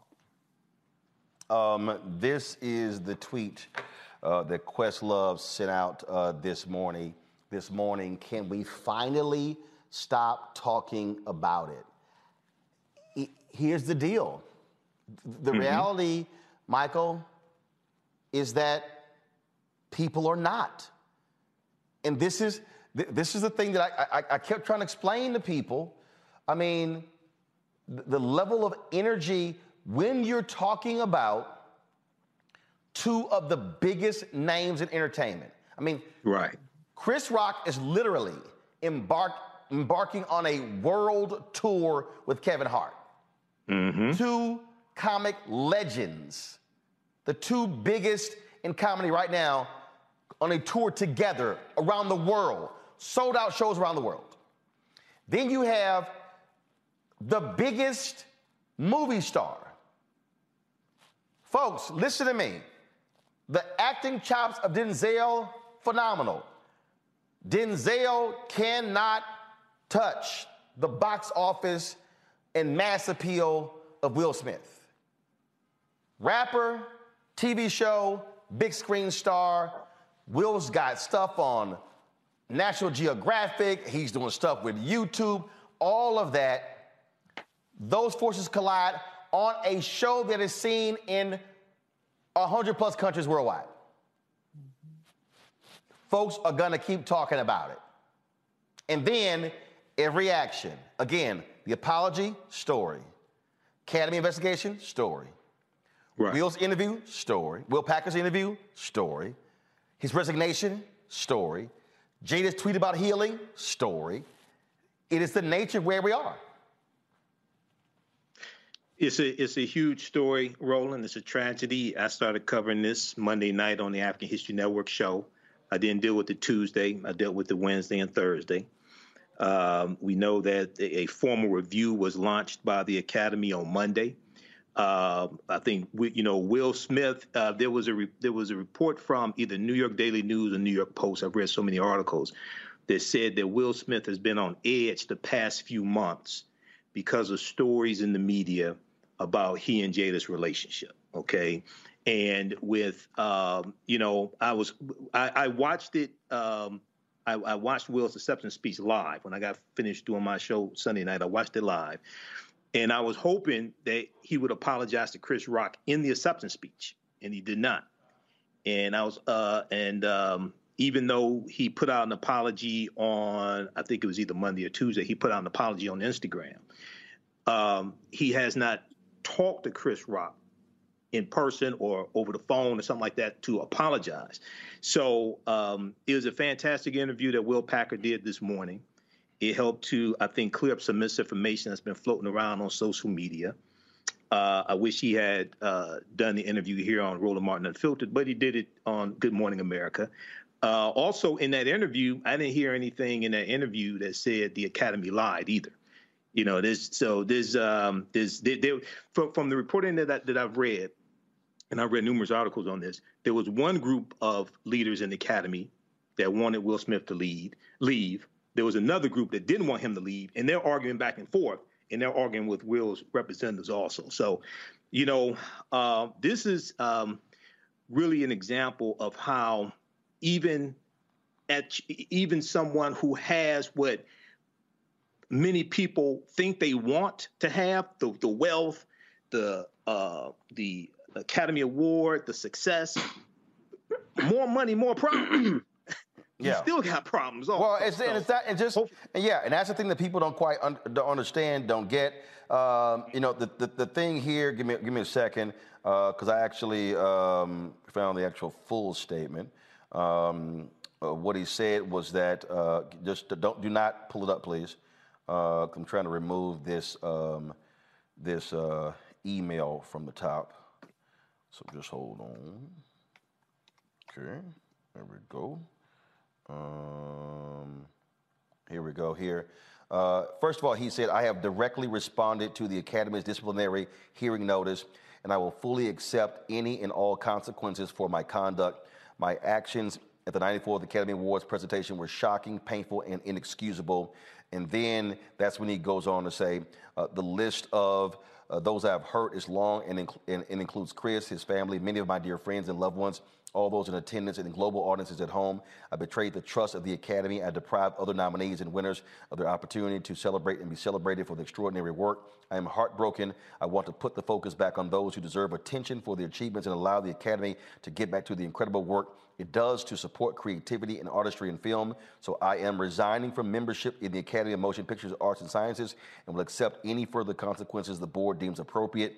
Change takes time, and I am committed to doing the work to ensure that I never again allow violence to overtake reason. Matt, uh, here's the deal. People are already asking. No, this does not mean that Will Smith can't act. No, you don't have to actually be a member of the Academy to be able uh, to act. What it means is he is not a voting member of the Academy when it comes to uh, the folks, uh, when it comes to not for, for the Oscars. What it also means is, depending upon what the board decides, he's still eligible to be nominated for awards in the future. Uh, but um, but, but, but, but, but the reality here, Matt, and I got people who are saying, well, uh, you know, why are you still talking about it? Because the reality is, it is still news. It is, it is still a news story. So whether, whether we like it or not, it is still a news story. That's what it is, Matt. It's a news story. It's a news story involving two of the biggest entertainers in the world, as you said. And I think it's a news story that sheds a light on some of the things that we talk about here, including criminal justice. I'm a big Will Smith fan. I always have been. But the reality is he committed a, crime in front of millions of people and was not arrested. The fact that LAPD went and asked whether they wanted him arrested is crazy if you think about it because people get arrested all the time for things that are on video and police develop probable cause days later and go hook them up. So I don't say that to make an indictment of Will Smith as much as I say it to say this is an, an interesting situation and a situation that is obviously news because of who's involved. But it's also a situation that shows that, uh, kind of to Michael's point, you know, everything that glitters ain't gold. But the reality is, this doesn't happen to an average person. If you went up to somebody and slapped them at their job on a surveillance video, wherever you are, the police are coming and hooking you up. They didn't hook up Will Smith because he's Will Smith. And I don't know what you take from that, but that's what I think contributes to the fact that this is going to be a major news story because it involves such major people. So let me also say this, and this is the last thing I'm going to say on this before I go to my next story. Uh, and that is, I've got a couple of more stories before we end the show. Um, some of y'all in the chat saying, uh, well, I'm tapping out uh, till you cover some real news. First, we've been covering real news. First, we've been covering real news all day. Uh, it, the reality is, it is breaking news. Uh, others are saying that, well, uh, Roland, uh, you shouldn't be covering this. Here's why y'all are wrong. The reason you're wrong is because, see, if we don't cover this, go to seven, if we don't cover this, then the voices that you are going to hear framing this largely don't look like me. And then the voices that you hear framing this and discussing this, those individuals, then they get to control what the narrative is. Now, see, I know some of y'all are sitting here uh, saying, well, um, you know, I, I hear you, I hear you. But guess what, y'all? The viewer count on our YouTube page has increased since we started this story. Mm-hmm. Yep. I, I, I just want y'all to understand. Monday, we had nearly 10,000 live viewers on YouTube alone because they want to hear this story. And we discussed it in the first hour. The moment I went to a break Mm-hmm. on Monday, we lost 3,000 viewers between going to break and coming back from break to begin our second hour. So, one, you got to understand that. But here's also why I need you to understand why perspectives matter. And that is the same segment that we did on Monday, breaking down what we call the deconstruction of what happened. We then posted that video uh, the next day on our YouTube channel. And I looked up the stats earlier. As a matter of fact, I'm gonna see if I can pull it up right now. Here it is. I want y'all to uh, look at, pull, you should be able to pull this up. It says, this video is appealing to a wider audience, contributing to 73% more views than usual. That deconstruction video that we did, where we offered a sound, reasonable, thoughtful discussion on what happened, it has gotten 56,849 views since published. Now, first of all, it's actually more than that. But it says that in terms of referrals, but it says your videos typically receive 8,000 to 32,000 in this same time frame. It's gotten 38,662 recommendations. That particular video, y'all, last I checked, um, has received, uh, let's see here, 1.3 million views. 1.3 million views. And so that's important, again, because if we, as black owned media, if we are not establishing the framework of the conversation, somebody else is. And so I am willing, y'all can talk all you want to, but I am willing to keep talking about it as long as we are framing it properly. Even the segment I did last night where I talked about don't fall for the okey doke, Team Will and Team Chris, that's already exceeded 100,000 views.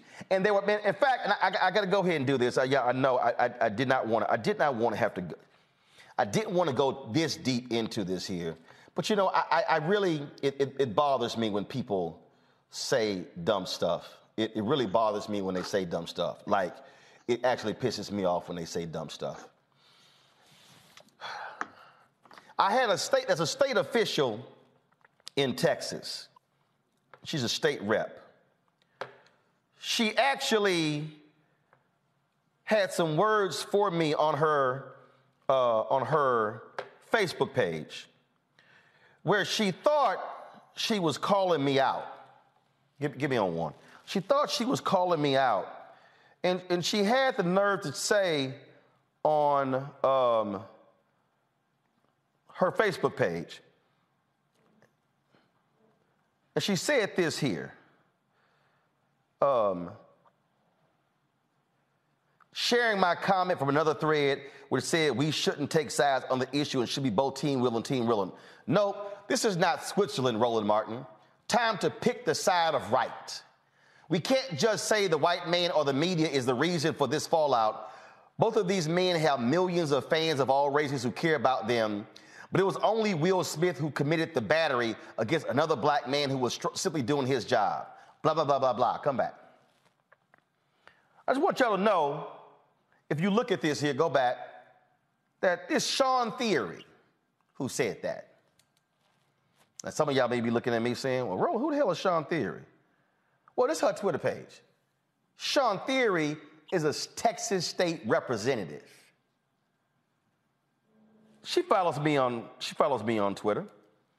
So I was sent Shawn's comments, and yes, I had to respond. And this is what I said, because see, this is this putting in perspective why y'all need to understand why black media matters, black owned media matters. I said it's always wise for some folks to check their facts before they ever mention my name. Otherwise, I'm gonna drop some CVS long receipts on you. Today, that means you, Texas Representative Thierry. She posted on her Facebook page the following comments. I said, let me handle this now. And I did. I said, first, Representative Thierry, I'm not Switzerland. I made my position on the Will Smith slap very clear on Monday, link attached. That video has gotten 1.3 million views on YouTube. I also warned folks not to fall for the Academy's CYA attempt, link attached. I then said to Representative Thierry, second, if you actually listened to my segment last night, I warned black folks not to fall for the spin to try and blame Will Packer for asking Will Smith to stay. Now, what I warned folks about the okey doke is exactly what you are doing, Representative Thierry. I am laying out the media games of shifting the narrative and trying to force us to pick sides. We should be Team Will and Team Chris. We should care about both. So actually watch and listen to what I said. And if y'all scroll down here, you'll notice um, she ain't responded. I think those CVS receipts did the trick.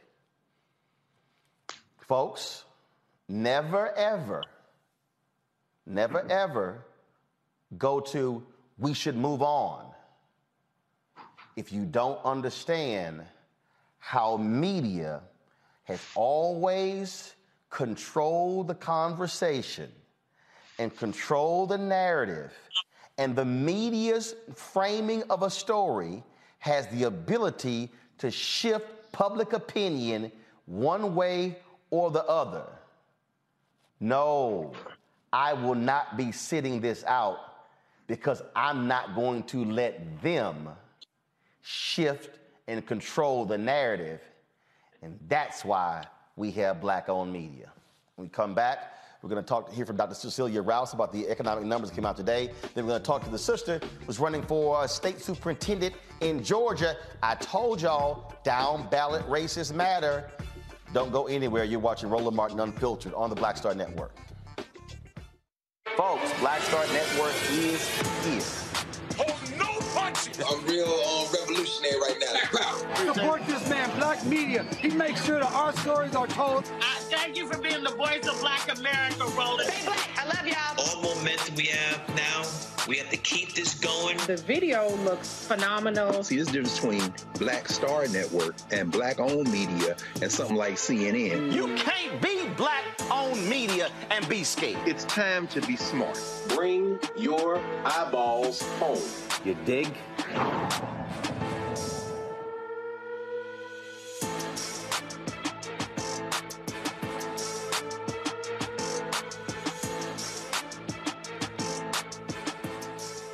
All right, folks, big jobs reports came out today. The federal government report shows the U.S. economy added 431,000 jobs in March. That brings the unemployment rate to a new pandemic era low of 3.6%. The job gains were lower than the economists had expected, but they still rounded up a solid first quarter for the U.S. labor market. President Joe Biden says that job creation has been at an all time high since he has been in office.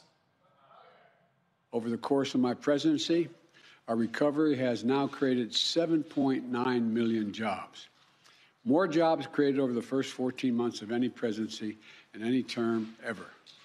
And that's striking. But what's even more striking is this. In March, the unemployment rate fell to 3.6%, down from 6.4% when I took office about 15 months ago. The fastest decline in unemployment to start a president's term ever recorded. In fact, there have been only three months in the last 50 years where the uh, unemployment rate in America is lower than it is now. All right, the U.S. economy is now just 1.6 million jobs short of where it was in February of 2020 before the pandemic hit. Uh, earlier today, I talked to Dr. Cecilia Rouse, the chair of the President's Council of Economic Advisors. Uh, here is what she had to say about today's jobs report and the state of the U.S. economy. All right, this is Dr. Cecilia Rouse. Um, big Friday uh, for the economy, for the White House. Surely, uh, as the top economic uh, voice uh, for the president, um, you must have, feel pretty good today. Well, today was a day when we got the jobs report, and it was a good day because it reaffirmed the strength that we believe we were seeing in the U.S. economy where since we learned that in March, the economy created an additional 400,000 jobs, which means that over the last three months, we've created over half a million jobs per month. Uh, so the, you know, this has been a very strong economy, largely thanks to the American Rescue Plan, the effectiveness of our management of the pandemic, supporting households, supporting businesses, and we, it reflects that we've got a resilient economy that is positioned to weather the shocks that may come in the future. Uh, it, it's been very interesting as I've been as we've been looking at um, you know how this has been unfolding, and um, and it's not just the jobs reports that come out when we also have uh, the adjustments made. Uh, when it comes to the job reports, I remember uh, last year. I, remember, I guess it was November and December, and folks were like, "Oh my God, this report is so awful," and I was sitting there going, "Yeah, I might want to breathe." And then two months later, then it, it, it was adjusted.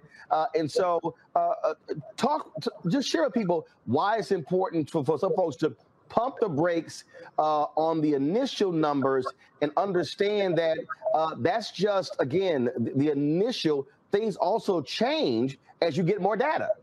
Absolutely. So I won't go even further than that. So at the Council of Economic Advisors, we say every month. Well, we, we study every month and we think about every month and under try to understand what's happening in any one month. We don't like to focus on just one month for that reason, which is that these data are the initial read. There will be a revision to these data. For example, the Bureau of Labor Statistics has, has added up, they've looked back on January, February, and combined in those two months, they've said actually the economy added an additional 95,000 jobs in those two months. So the Bureau of Labor Statistics, they said when they briefed us yesterday that the response rate, they don't have all of their data in yet. They will have additional data that they will have in. They will revise upward or downward, but they will revise their estimate uh, next month as well and the and the month after. In addition, these are these are estimates of the economy, and that, so they use techniques to try to understand what is happening that's usual or not unusual in any one month. And what you're referring to is that in January, they did a whole look back on how they benchmark and how they do adjustments for population because they had the new census. And they made some adjustments to their estimates going back over all of 2021 as well. So we what we like to look at are trends, and what we can say see in this labor market is that the trends have been solid. Uh, over the course of the past year, the, this economy has added 7.9 million jobs. That's in the 14 months since the, the president took office. We've seen a robust improvement in the labor force participation rate. If you want to look at Black Americans, uh, at the height of or the depths of the pandemic in May 2020, uh, the unemployment rate was 16.8%, and today it's down to about 6.2%. That's a number. I don't want to focus specifically on the 6.2, but the change is dramatic and reflects the strength of this economy. I, I was watching uh, a conversation take place uh, on uh, a clip that was on Fox Business, uh, and, and, they were complaining that, oh my God, but you know we, we don't have enough people in the workforce, and and and and and these increasing wages is what's contributing to inflation. I I, I never realized that an increase in wages was bad. Well, look, the, look. We fundamentally we want to see workers being paid according to their productivity, and so and we want families and workers to have to be paid their fair wage so they can put food on the table, pay their rent. So we welcome wage increases that are based on productivity increases and that truly reflect that the increase and what workers are contributing to the employers. Uh, uh, the reason why they're they're worried about it is because wages are a component of a business's costs. And so the concern is, does that get passed on? Well, the, the wage increases we've seen to date have been in low wage workers whose wage increases have actually been higher than inflation. At the moment, it looks as though these are wage increases that reflect the supply and demand mismatch, which is part of working our way through the pandemic. We are keeping our eye on this. At the moment, we don't think it's being baked in in a way that's not sustainable, but it is something we are quite attuned to. So, so explain in layman's terms, and I'm always trying to use my show as uh, Civics 101 for folks to understand where we are. And even at the news conference today, reporters were shouting to the president, What about inflation? What about inflation? Uh, and, and, and just give folks an understanding of really why we are at the point now with inflation. I have my own view, and that is we had companies that were uh, that that that that were nailed uh, significantly uh, economically in 2020 and 2021. You're seeing price increases because they're trying to make up all the money that they lost. Uh, and bottom line is this year, when you have when you've had supply uh, chain uh, demands, we still have it where you have a, a robust people want goods and services, but you don't have enough and you're not making enough. Guess what? The cost of goods are actually going to go up. So you know, look, we've seen inflation around the world, uh, and it's and it reflects that economies that could afford to do so, governments that could afford to do so, supported their workers and their businesses through the depths of the pandemic, so that the the workers and their families and the businesses had the funds to continue to buy foods, buy goods, uh, to continue making those purchases that they felt they needed to make.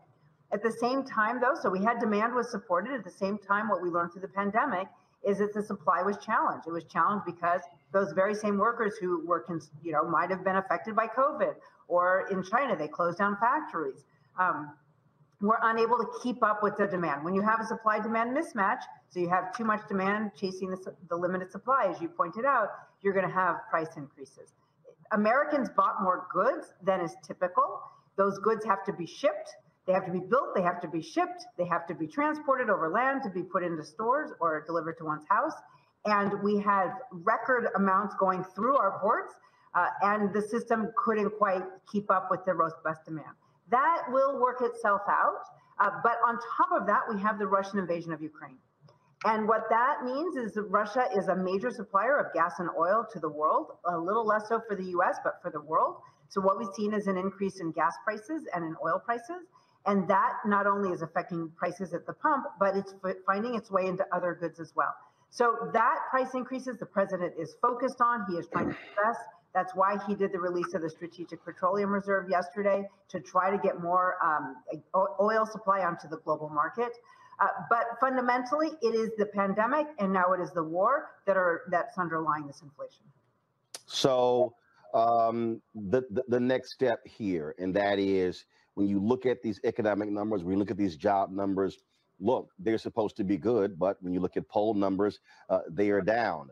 Uh, I know you're all about the numbers, uh, but the messaging of what has happened with the economy is also important. So, how, what is that conversation taking place in the White House, and how do you convey this to the American people? What's going on? Because what what I'm seeing in numbers, in poll numbers, is completely different than when you look at what's actually happening with the economic numbers. You know, it's been a really hard two years, Roland, and we the president gets it. He is so thrilled that Americans are back to work. We have an economy that's on the move. Uh, and and that's been so important to him. We know we're not done yet. There's still work to be done.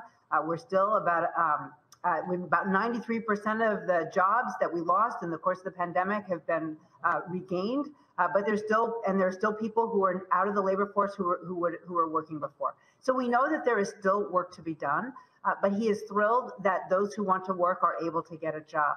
But he gets it. This has been hard, and inflation hits families in their pocketbooks. It's no fun when you go to the grocery store and the price of a gallon of milk or a pound of hamburger or the price of a gallon of gas at the pump is more than your one's used to paying, which is why he is focused on addressing the supply chains, try to low, trying to lower costs for families through his economic policies, uh, and trying to adjust the prices at the pump.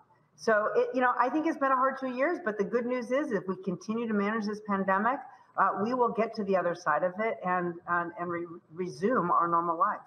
All right, Dr. Cecilia Rouse. Rouse, always good to see you. Uh, thanks a bunch for breaking it all down for us. It's been a pleasure. Thank you. Just so y'all know, again, the top economic person is a sister. Dr. Cecilia Rouse is a brilliant sister. She also was one of the economic advisors on the President Barack Obama, but she is the chief uh, economic advisor. All right, y'all, going to a quick break. We come back. We're going to talk about an important race in Georgia. Uh, my next guest is running for a school statewide school superintendent. Y'all, I keep telling you, Congress, president, all that stuff is important. But who controls our schools is also important. You're watching Roland Martin Unfiltered on the Black Star Network. I'm Deborah Owens. On the next Get Wealthy, meet Dr. Stacy McCoy whose American dream became a nightmare because of student loan debt. Whether you're paying $300 a month or eventually I got up to $1,700 a month. Wait a minute. Wait a minute. Hold that, hold that for just a minute. You were paying $1,700 a month on your student loan? Yes. And I know other people who are paying more than that. Learn the one piece of advice that made all of it go away right here on Get Wealthy on Black Star Network.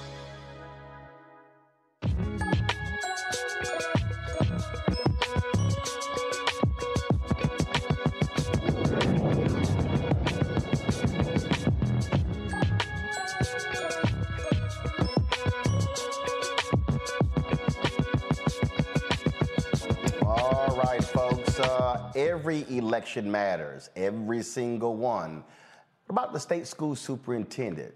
Not necessarily for a lot of people a sexy race, but when it comes to who controls what's happening in our schools, it does matter. We often talk about Tennessee and Texas and others trying to change textbooks.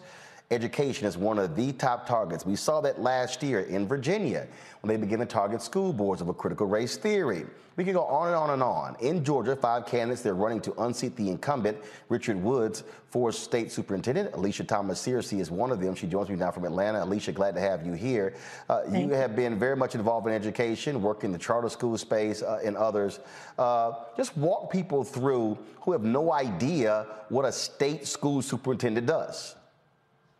Thank you for having me on, Roland. Um, and um, thank you for saying, first and foremost, how important this race is.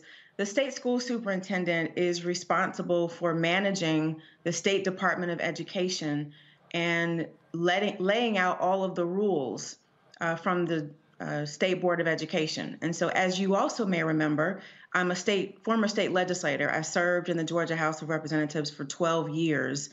Uh, and when I passed laws that were related to education, the Department of Education and the state board had to promulgate rules that then were pushed out to the schools to have to implement. So the state superintendent is one of the most critical roles in education because they are leading the state schools. They're setting, helping to set policy, uh, and even more important than that, when the policies and laws are passed, they're responsible for setting those rules and giving guidance to those school districts. And and so um, obviously Georgia, mm, red, someone purple state. Uh, this is going to be a huge election. Obviously, Senator Raphael Warnock trying to get reelected. You've got Republicans who are trying to rally behind Herschel Walker. You've got Stacey Abrams going to be running for gov- running against like whoever wins, likely Brian Kemp.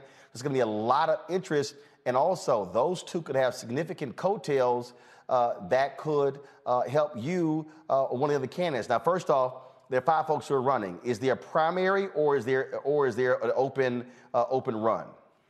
Yes, there's a primary on May 24th for both parties, and of course, whoever wins the primary uh, faces the other party in the general in November. So, um, and so, are there any other African Americans who are running for state school superintendent? Yes, I am the only black woman, however. Okay. All right, then. Uh, and so it's going to be uh, a lot of teachers going to be on Georgia, and we expect a massive turnout in the state. Yes, and you're right when you talk about my Spelman sister, Stacey Abrams, my Morehouse brother, Raphael Warnock. Uh, they're going to lead the ticket, and I frankly think lead the state. Um, but it's going to get a lot of interest. People care a lot about Georgia, and as we know, uh, the balance of the U.S. Senate uh, hangs with Georgia, right? So who wins this U.S. Senate election matters, and every other policy at the federal level matters based on who wins in Georgia. And so the race, the the stakes are extremely high. And Roland, I would argue that when, when it comes to education in the state of Georgia and frankly around the country, uh, education ought to be right up there. Uh, families around this country and obviously in Georgia are talking about what they want uh, in our education system. And we still have fights here. Today, we had the legislature pass three bills. Uh, you talked about Virginia. There's a playbook happening in this country, and Republicans are playing it. Uh, and so they're trying to ban certain types of books, uh, ban the type of conversations you can have about race in classrooms. Um, the Parents' Bill of Rights, that if you actually read the bill, it sounds like it's going to be a big deal, but it's frankly just reinstating all of the rights that parents already have. But Republicans have figured out that if we engage parents, if we talk about how they need to be uh, empowered and they need to have more decision making in classrooms and what's being taught, then they get fired up. And so Republicans have learned that and they're trying to, to turn them out. And the key is turning out our people and making sure uh, that the right people get in office because it's just too important right now when we think about the quality of education or sometimes the lack thereof in too many of our schools. Uh, questions from my panelists. Let's see. I'll start with oh Matt. well, good evening, and uh, thank you for coming on and, and, elucidating us as to what's going on in your campaign. And the, the question I had for you is what do you find as the primary issue facing Georgia students now that when you get elected, you'll have to address day one? So I'm going to answer that in two ways. First and foremost, I think the biggest problem is how we politicized education. Um, when we are dividing ourselves, who supports charters and who doesn't. Um, you know, who's who's supposed to talk about CRT and who's not. At the end of the day, I sympathize with teachers, and I would argue that's probably one of the most critical issues. Teachers are burned out.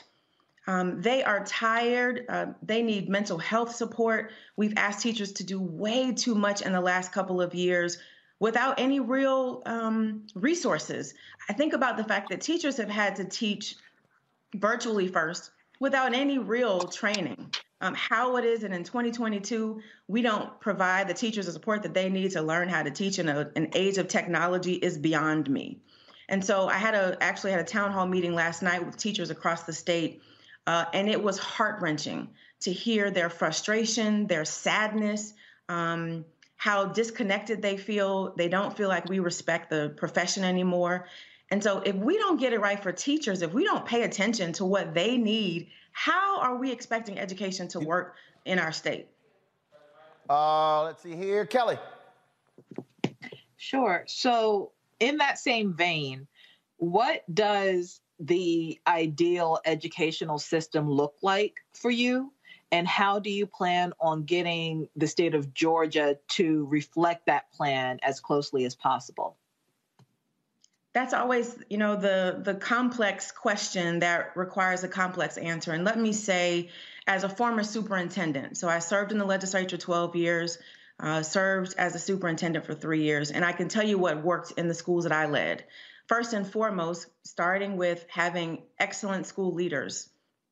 Um, all of the adults that are standing in front of our children have to have high expectations for them. I don't care if you're in a charter school, a traditional, magnet, whatever it is, you have to have adults who have high expectations for kids. Time out for, well, they're poor, they have social issues, we can't teach them. No, we've got to make sure that um, those high expectations exist for all children. Secondly, we do have to acknowledge that kids are coming into our schools with some real challenges.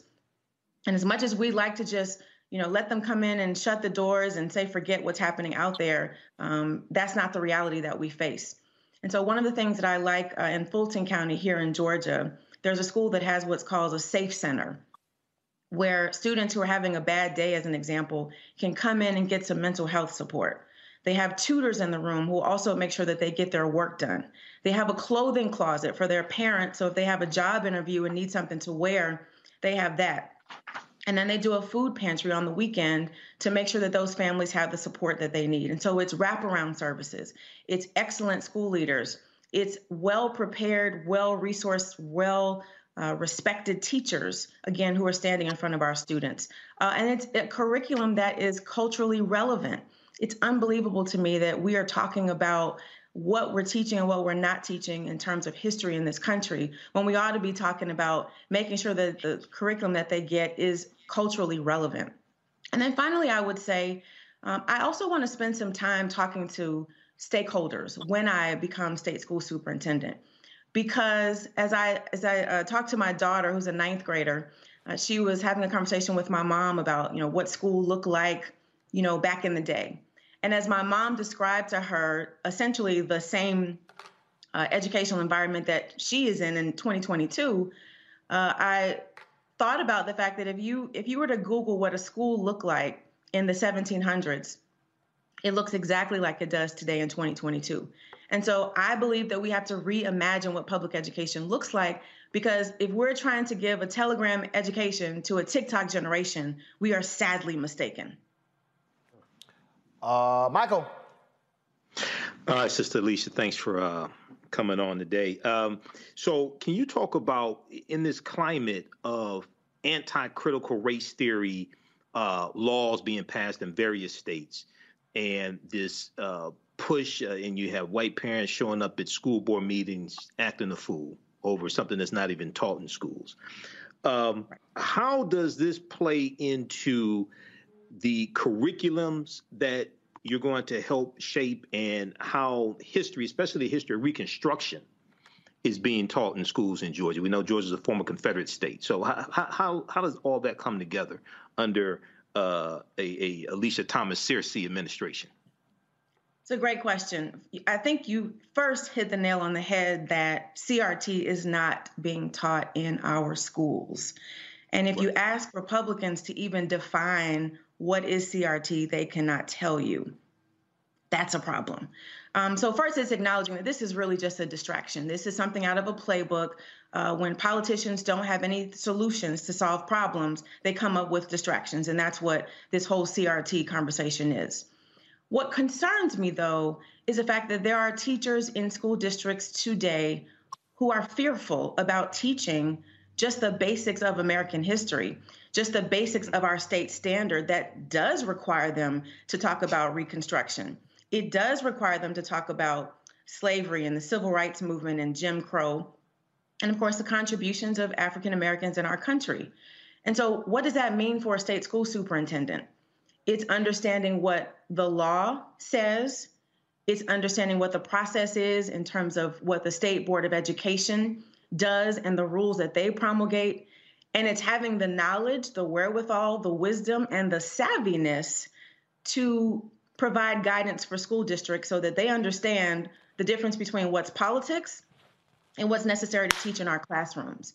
And so, as superintendent, with the background that I have, I would make sure that districts are, in fact, teaching what is in the Georgia standards, uh, which are all of those topics that we just talked about, and frankly, moving it in the other direction, which is making sure that even more of our curriculum is culturally relevant. All right, thank you. All right, then. Well, look, we appreciate it. Uh, everybody got their questions in, right? Yeah, everybody got their questions in. All right, we appreciate it, Alisha. Uh, good luck, and we'll certainly be watching uh, this race to see what happens there in Georgia. I appreciate you so much. Thank you. All right, thanks a bunch. Uh, all right, folks, uh, uh, that's it for us. But before we go, uh, first of all, let me shout out to Matt, uh, Michael, Kelly for being with us. Uh, man, it's a whole lot of stuff that we've covered today, uh, as we always do. Uh, and so I appreciate y'all, y'all being on the panel. And I don't know who sent me, somebody sent me this Winston-Salem, Winston-Salem State uh, hoodie. I appreciate it. Uh, there was no note, there was no card in it. So uh, I have spoken to the university before. Uh, and so y'all know, I only rock HBCU gear where I've actually visited uh, the campus. And so, uh, uh, so that, that's always important. Uh, let me also give a shout out, my girl, Kim Bond. Coach Kim Bond, she was one of the assistant basketball coaches at um, uh, at Texas A&M. Uh, they hired somebody else uh, to actually be uh, the head basketball coach there. Uh, she sent me uh, a, t- a text message earlier. She actually hit me up while we were on the air. Let me see if I can blow this up down here. All right, y'all, because trust me, the formatting is off. And so she just got hired as the head basketball coach at Southern Illinois University in Car- Carbondale. And she said, Look who I ran into today. Uh, while I was there. And so, shout out to uh, the chancellor at Southern Illinois, Austin Lane. He's the former president at Texas Southern University. Uh, he's now the chancellor there. Uh, and so, uh, a great shout out to him. Uh, I, I was texting him. He's a phenomenal brother. He did a great job there. The TSU people screwed up letting him leave and running him away, but that's what happens. What, Matt? What's up? Can I shou- can I shout out my boy today? My son is 12 years old. My son Stony. Oh. Just want to wish him happy birthday. Love you, son. Uh, happy birthday to Stony. That's All right, Matt shouting out his son, who's a future alpha. All right, then. Uh, so yeah, shout out to to Lo- Lo- uh, Austin Lane, Lauren Lane. But again, Coach Bond and SIU, uh, congratulations uh, to you. Uh, and let's see, uh, Kelly, you got a shout out. Mi- m- uh, Michael, you got a shout out since Matt, you know, doing shout outs. Y'all got something? my son, man. No shame in that. I got you. I, I, I let you do it. It's all good. Appreciate you, brother. Shouting out the makers of this amazing Bowie State hoodie. I, anything Bowie State I pick up, it's by Gaines. Yes, Gaines. Lord, And you I'll- might want to know who the hell is from before you read it. No, I had it and then I forgot it, but it's on the it's on the shoulder. But I will post it in my uh, Twitter so that everybody can go and get one. 'Cause All They right. already sold out. So when the next thing drop, y'all need to get yours. All right, Michael, go ahead with your shout out. Come on, you got something. Uh, I, I want to shout out you, Roland Martin, and the uh, Bring the Funk fan club for funding black-owned media and the, the the stories that you've covered this week, especially with uh, Black News Channel going bankrupt and being off the air. You- You're covering stories that mainstream media is not covering. So I want to give a shout out to you and the Bring the Funk fan club that is financing this as well. Yes, indeed, indeed. So, uh, absolutely. So, we appreciate that. Uh, and so, before I tell y'all what happened last night, so I, I don't know about I don't know about y'all, Matt, Michael, uh, and Kelly. Matter of fact, let me ask y'all this question: Have y'all ever experienced um, being at a workplace and put something in the refrigerator? And somebody else Oh, like eat or drink your stuff. Y'all ever experienced that? Matt, you ever experienced that? I might have done it if I'm honest. My, I know. man, let me tell you something, dog. Let me tell you something, dog. I came, to, I came to work today. I came to work today. I had some leftover food yesterday from Cheesecake Factory. I had a business meeting. And so I was like, man, I said, I ain't gonna eat the house. I'm gonna come in here. Oh, yeah, Ariel. Oh, yeah. A- A- Ariel, let me explain something to you, Ariel. Everything, Ariel, everything might come on the air. Ask Henry. Ask Henry. Oh. We were at TV One, and Henry made a comment, like in the back of the studio, that I didn't know you could you could, couldn't put aluminum foil in the microwave. Now he said he was joking. I heard it on the set, and yes, I came back live and talked about it. He had his he had his family members calling, "How you, Petey? How you didn't know you couldn't put no aluminum foil in the microwave?" So I came in here. I said, "Yo, I'm gonna heat up my food." I said, "I got a cold of Snapple in the refrigerator." How I walk the disappointment. I'm talking no no no. I'm talking about look, I felt like I felt like Della Reese in Harlem Nights when she was like, she said, Where's the goddamn orange juice in the hash? You see those orange juice in the hash in here? Got my mouth, mouth all set with some orange juice and hash. I'm sitting there like, yo, I'm about to heat my food up, get me my cold bottle of Snapple. Why walk to the refrigerator? We got two refrigerators, y'all. Two refrigerators. Two refrigerators. Matter of fact, since we live right now, let me show y'all this here. I'm about to go ahead and show. Y- y'all got the camera? Follow me here. Man, follow me here. I hope it goes over here. Man, I come in here. Y'all tell me if, it, if, if, if the picture goes out. Man, I come in here. Two refrigerators, y'all. I go to refrigerator, to the top. See the refrigerators? I go to the top. No snapper. No snapper. Now I'm sitting there like, where in the hell is my snapper? I come back, Ariel, who just started working here, she knew. Ariel goes, oh, I got it. My bad. She said, I thought I put it in there. I said, Ariel, how in the hell you put something in there? You are not airing her out. Oh my God. I said, Ariel. I said, Ariel, how you didn't know? Put me back, put me back on camera one. I said, Ariel, how you how you didn't know? She said, well, no, I normally drink that, but I thought I put it in. I said, Ariel, do you remember putting it in? she was like, no. She said, oh, but it ain't, she goes, it ain't open yet. That's Ariel right there. she goes, it ain't open yet. So she walk in here with the Snapple, hot ass bottle of Snapple. Must have been on her desk for like four, five hours. I'm sitting there thinking I got me a cold bottle of Snapple waiting on me for my lunch. Yeah, y'all, eh, eh, hey, you, you, hey, right, right.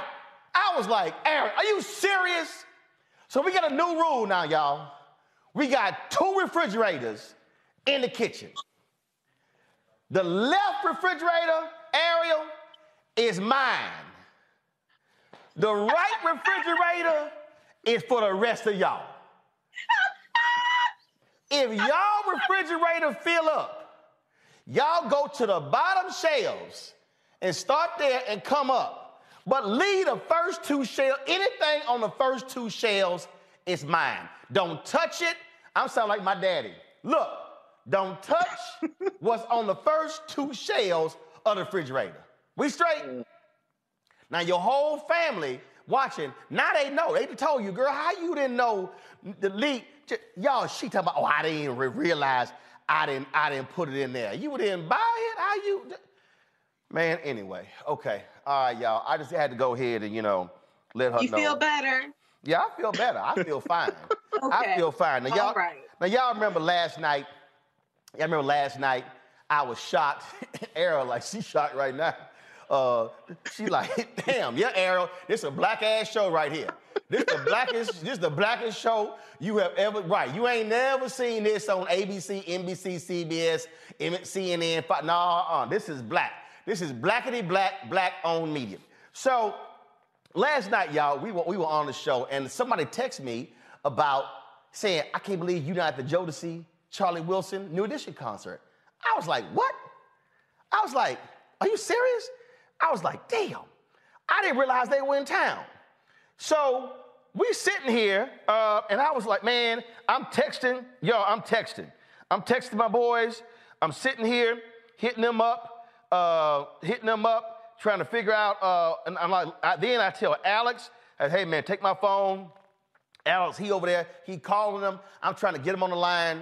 And so we end the show last night. And so the staff, they were sitting, I, t- I, I cussed them out because they didn't even tell me they were in town. Uh, Carol Gant, who's the supervising producer, uh, Carol, yeah, I'm calling names. No, no, no, no, no, change, thank you very much. Carol Gant, like, oh, I ain't realized, I ain't realized uh, we, we had a show. I said, Carol, I could have ran something to go to the damn concert. That's my folks.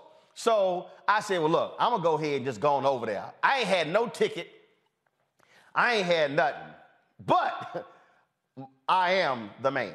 So uh, I just roll up in there, told him, I said, look, uh, I'm here to see my boys. Just take me backstage. And yes, so to all of uh, security people uh, at uh, Capital, what, what's that called? Capital One Arena? All y'all black. All y'all watch Roland Martin Unfiltered. So they walked me to, to, backstage. I saw my boys. And so I sent the staff the photo y'all just saw right there, me right outside Uncle Charlie dressing room. Uh, and so I got, got to see them.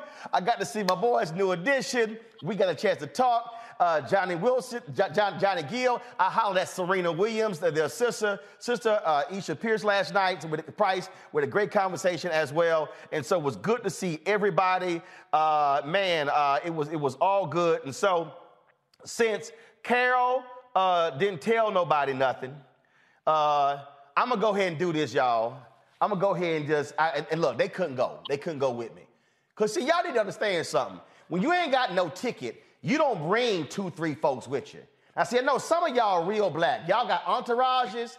I know Kelly, you know Kelly, you probably be rolling with like you and Kelly be like, hey, Roland, I, I want to swing by. How many with you, Kelly? Me plus five? Hell no. Absolutely It can't be not. six of y'all.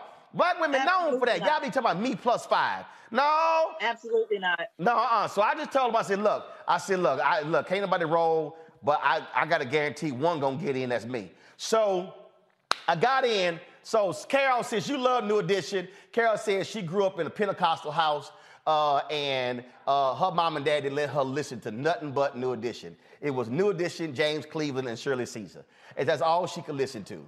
And so, uh, so I, so I did this here. I shot, I, I shot a little video last night uh, for Carol uh, and the crew. Hey, my bad. Y'all couldn't roll with me, but I did bring a little new, new addition for y'all. So y'all go ahead uh, and experience just a little bit. Y'all, can you stand the rain? Go ahead, go ahead.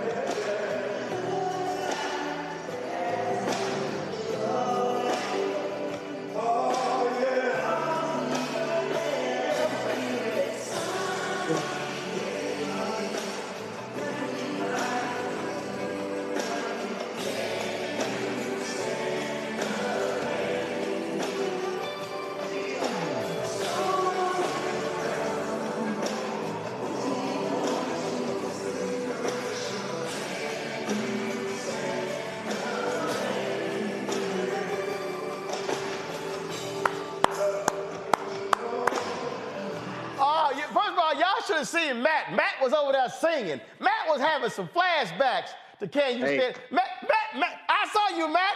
Matt, man, I see everything, Matt. Y'all, Matt was having some college flashback. Matt was like, oh, Matt, I, Matt, Matt was even, he was, he was, he was about to do this, y'all. Matt was about to do this. I, Matt almost did this here, y'all. He almost went. I saw you, Matt. I saw you. I saw you. Yes, sir. Oh man. All right, y'all. I'm not gonna play the whole video. I just want to go ahead and give y'all a little taste. If yeah, if they come to town, they're gonna be in North Carolina soon. So y'all, man, go check out my my man Uncle Charlie Wilson, New Edition, Jodeci, Maxwell here tomorrow night. I'll be there. Uh, this time I got tickets. Uh, so Max, I appreciate that. Uh, job. So yeah, I, yeah, I call ahead, Max. So Maxwell, Anthony Hamilton, we got that. That's it for us, y'all. Uh, I appreciate everybody being with us. Great week. Thanks for checking everything out. Uh, all the folks who've given, who give to the show, man, y'all are doing a phenomenal job. I got to go home, open all them letters the cash them checks and the money orders. Uh, but a lot of y'all been giving online as well. Uh, I'm gonna do a shout out on Monday to all the people who've given in the last uh, 24 hours. Right now, we always close the show out with our Bring the Funk fan club. I appreciate it. And right after the show, we're gonna have our fifth part of our Ghana docu series. Be sure to check it out. And then next week we'll be uh, debuting our uh, Liberia coverage. Uh, so again, a lot of things happening here at Black Star Network. Y'all got to download the app. Apple phone, Android phone, Apple TV, Android TV, Roku, Amazon Fire Stick, uh, Xbox One, Samsung Smart TV. That's it. All right, folks, we about to bounce. Y'all have a great weekend. Have a great April Fool's Day. I'm gonna see y'all Monday. Hang in there.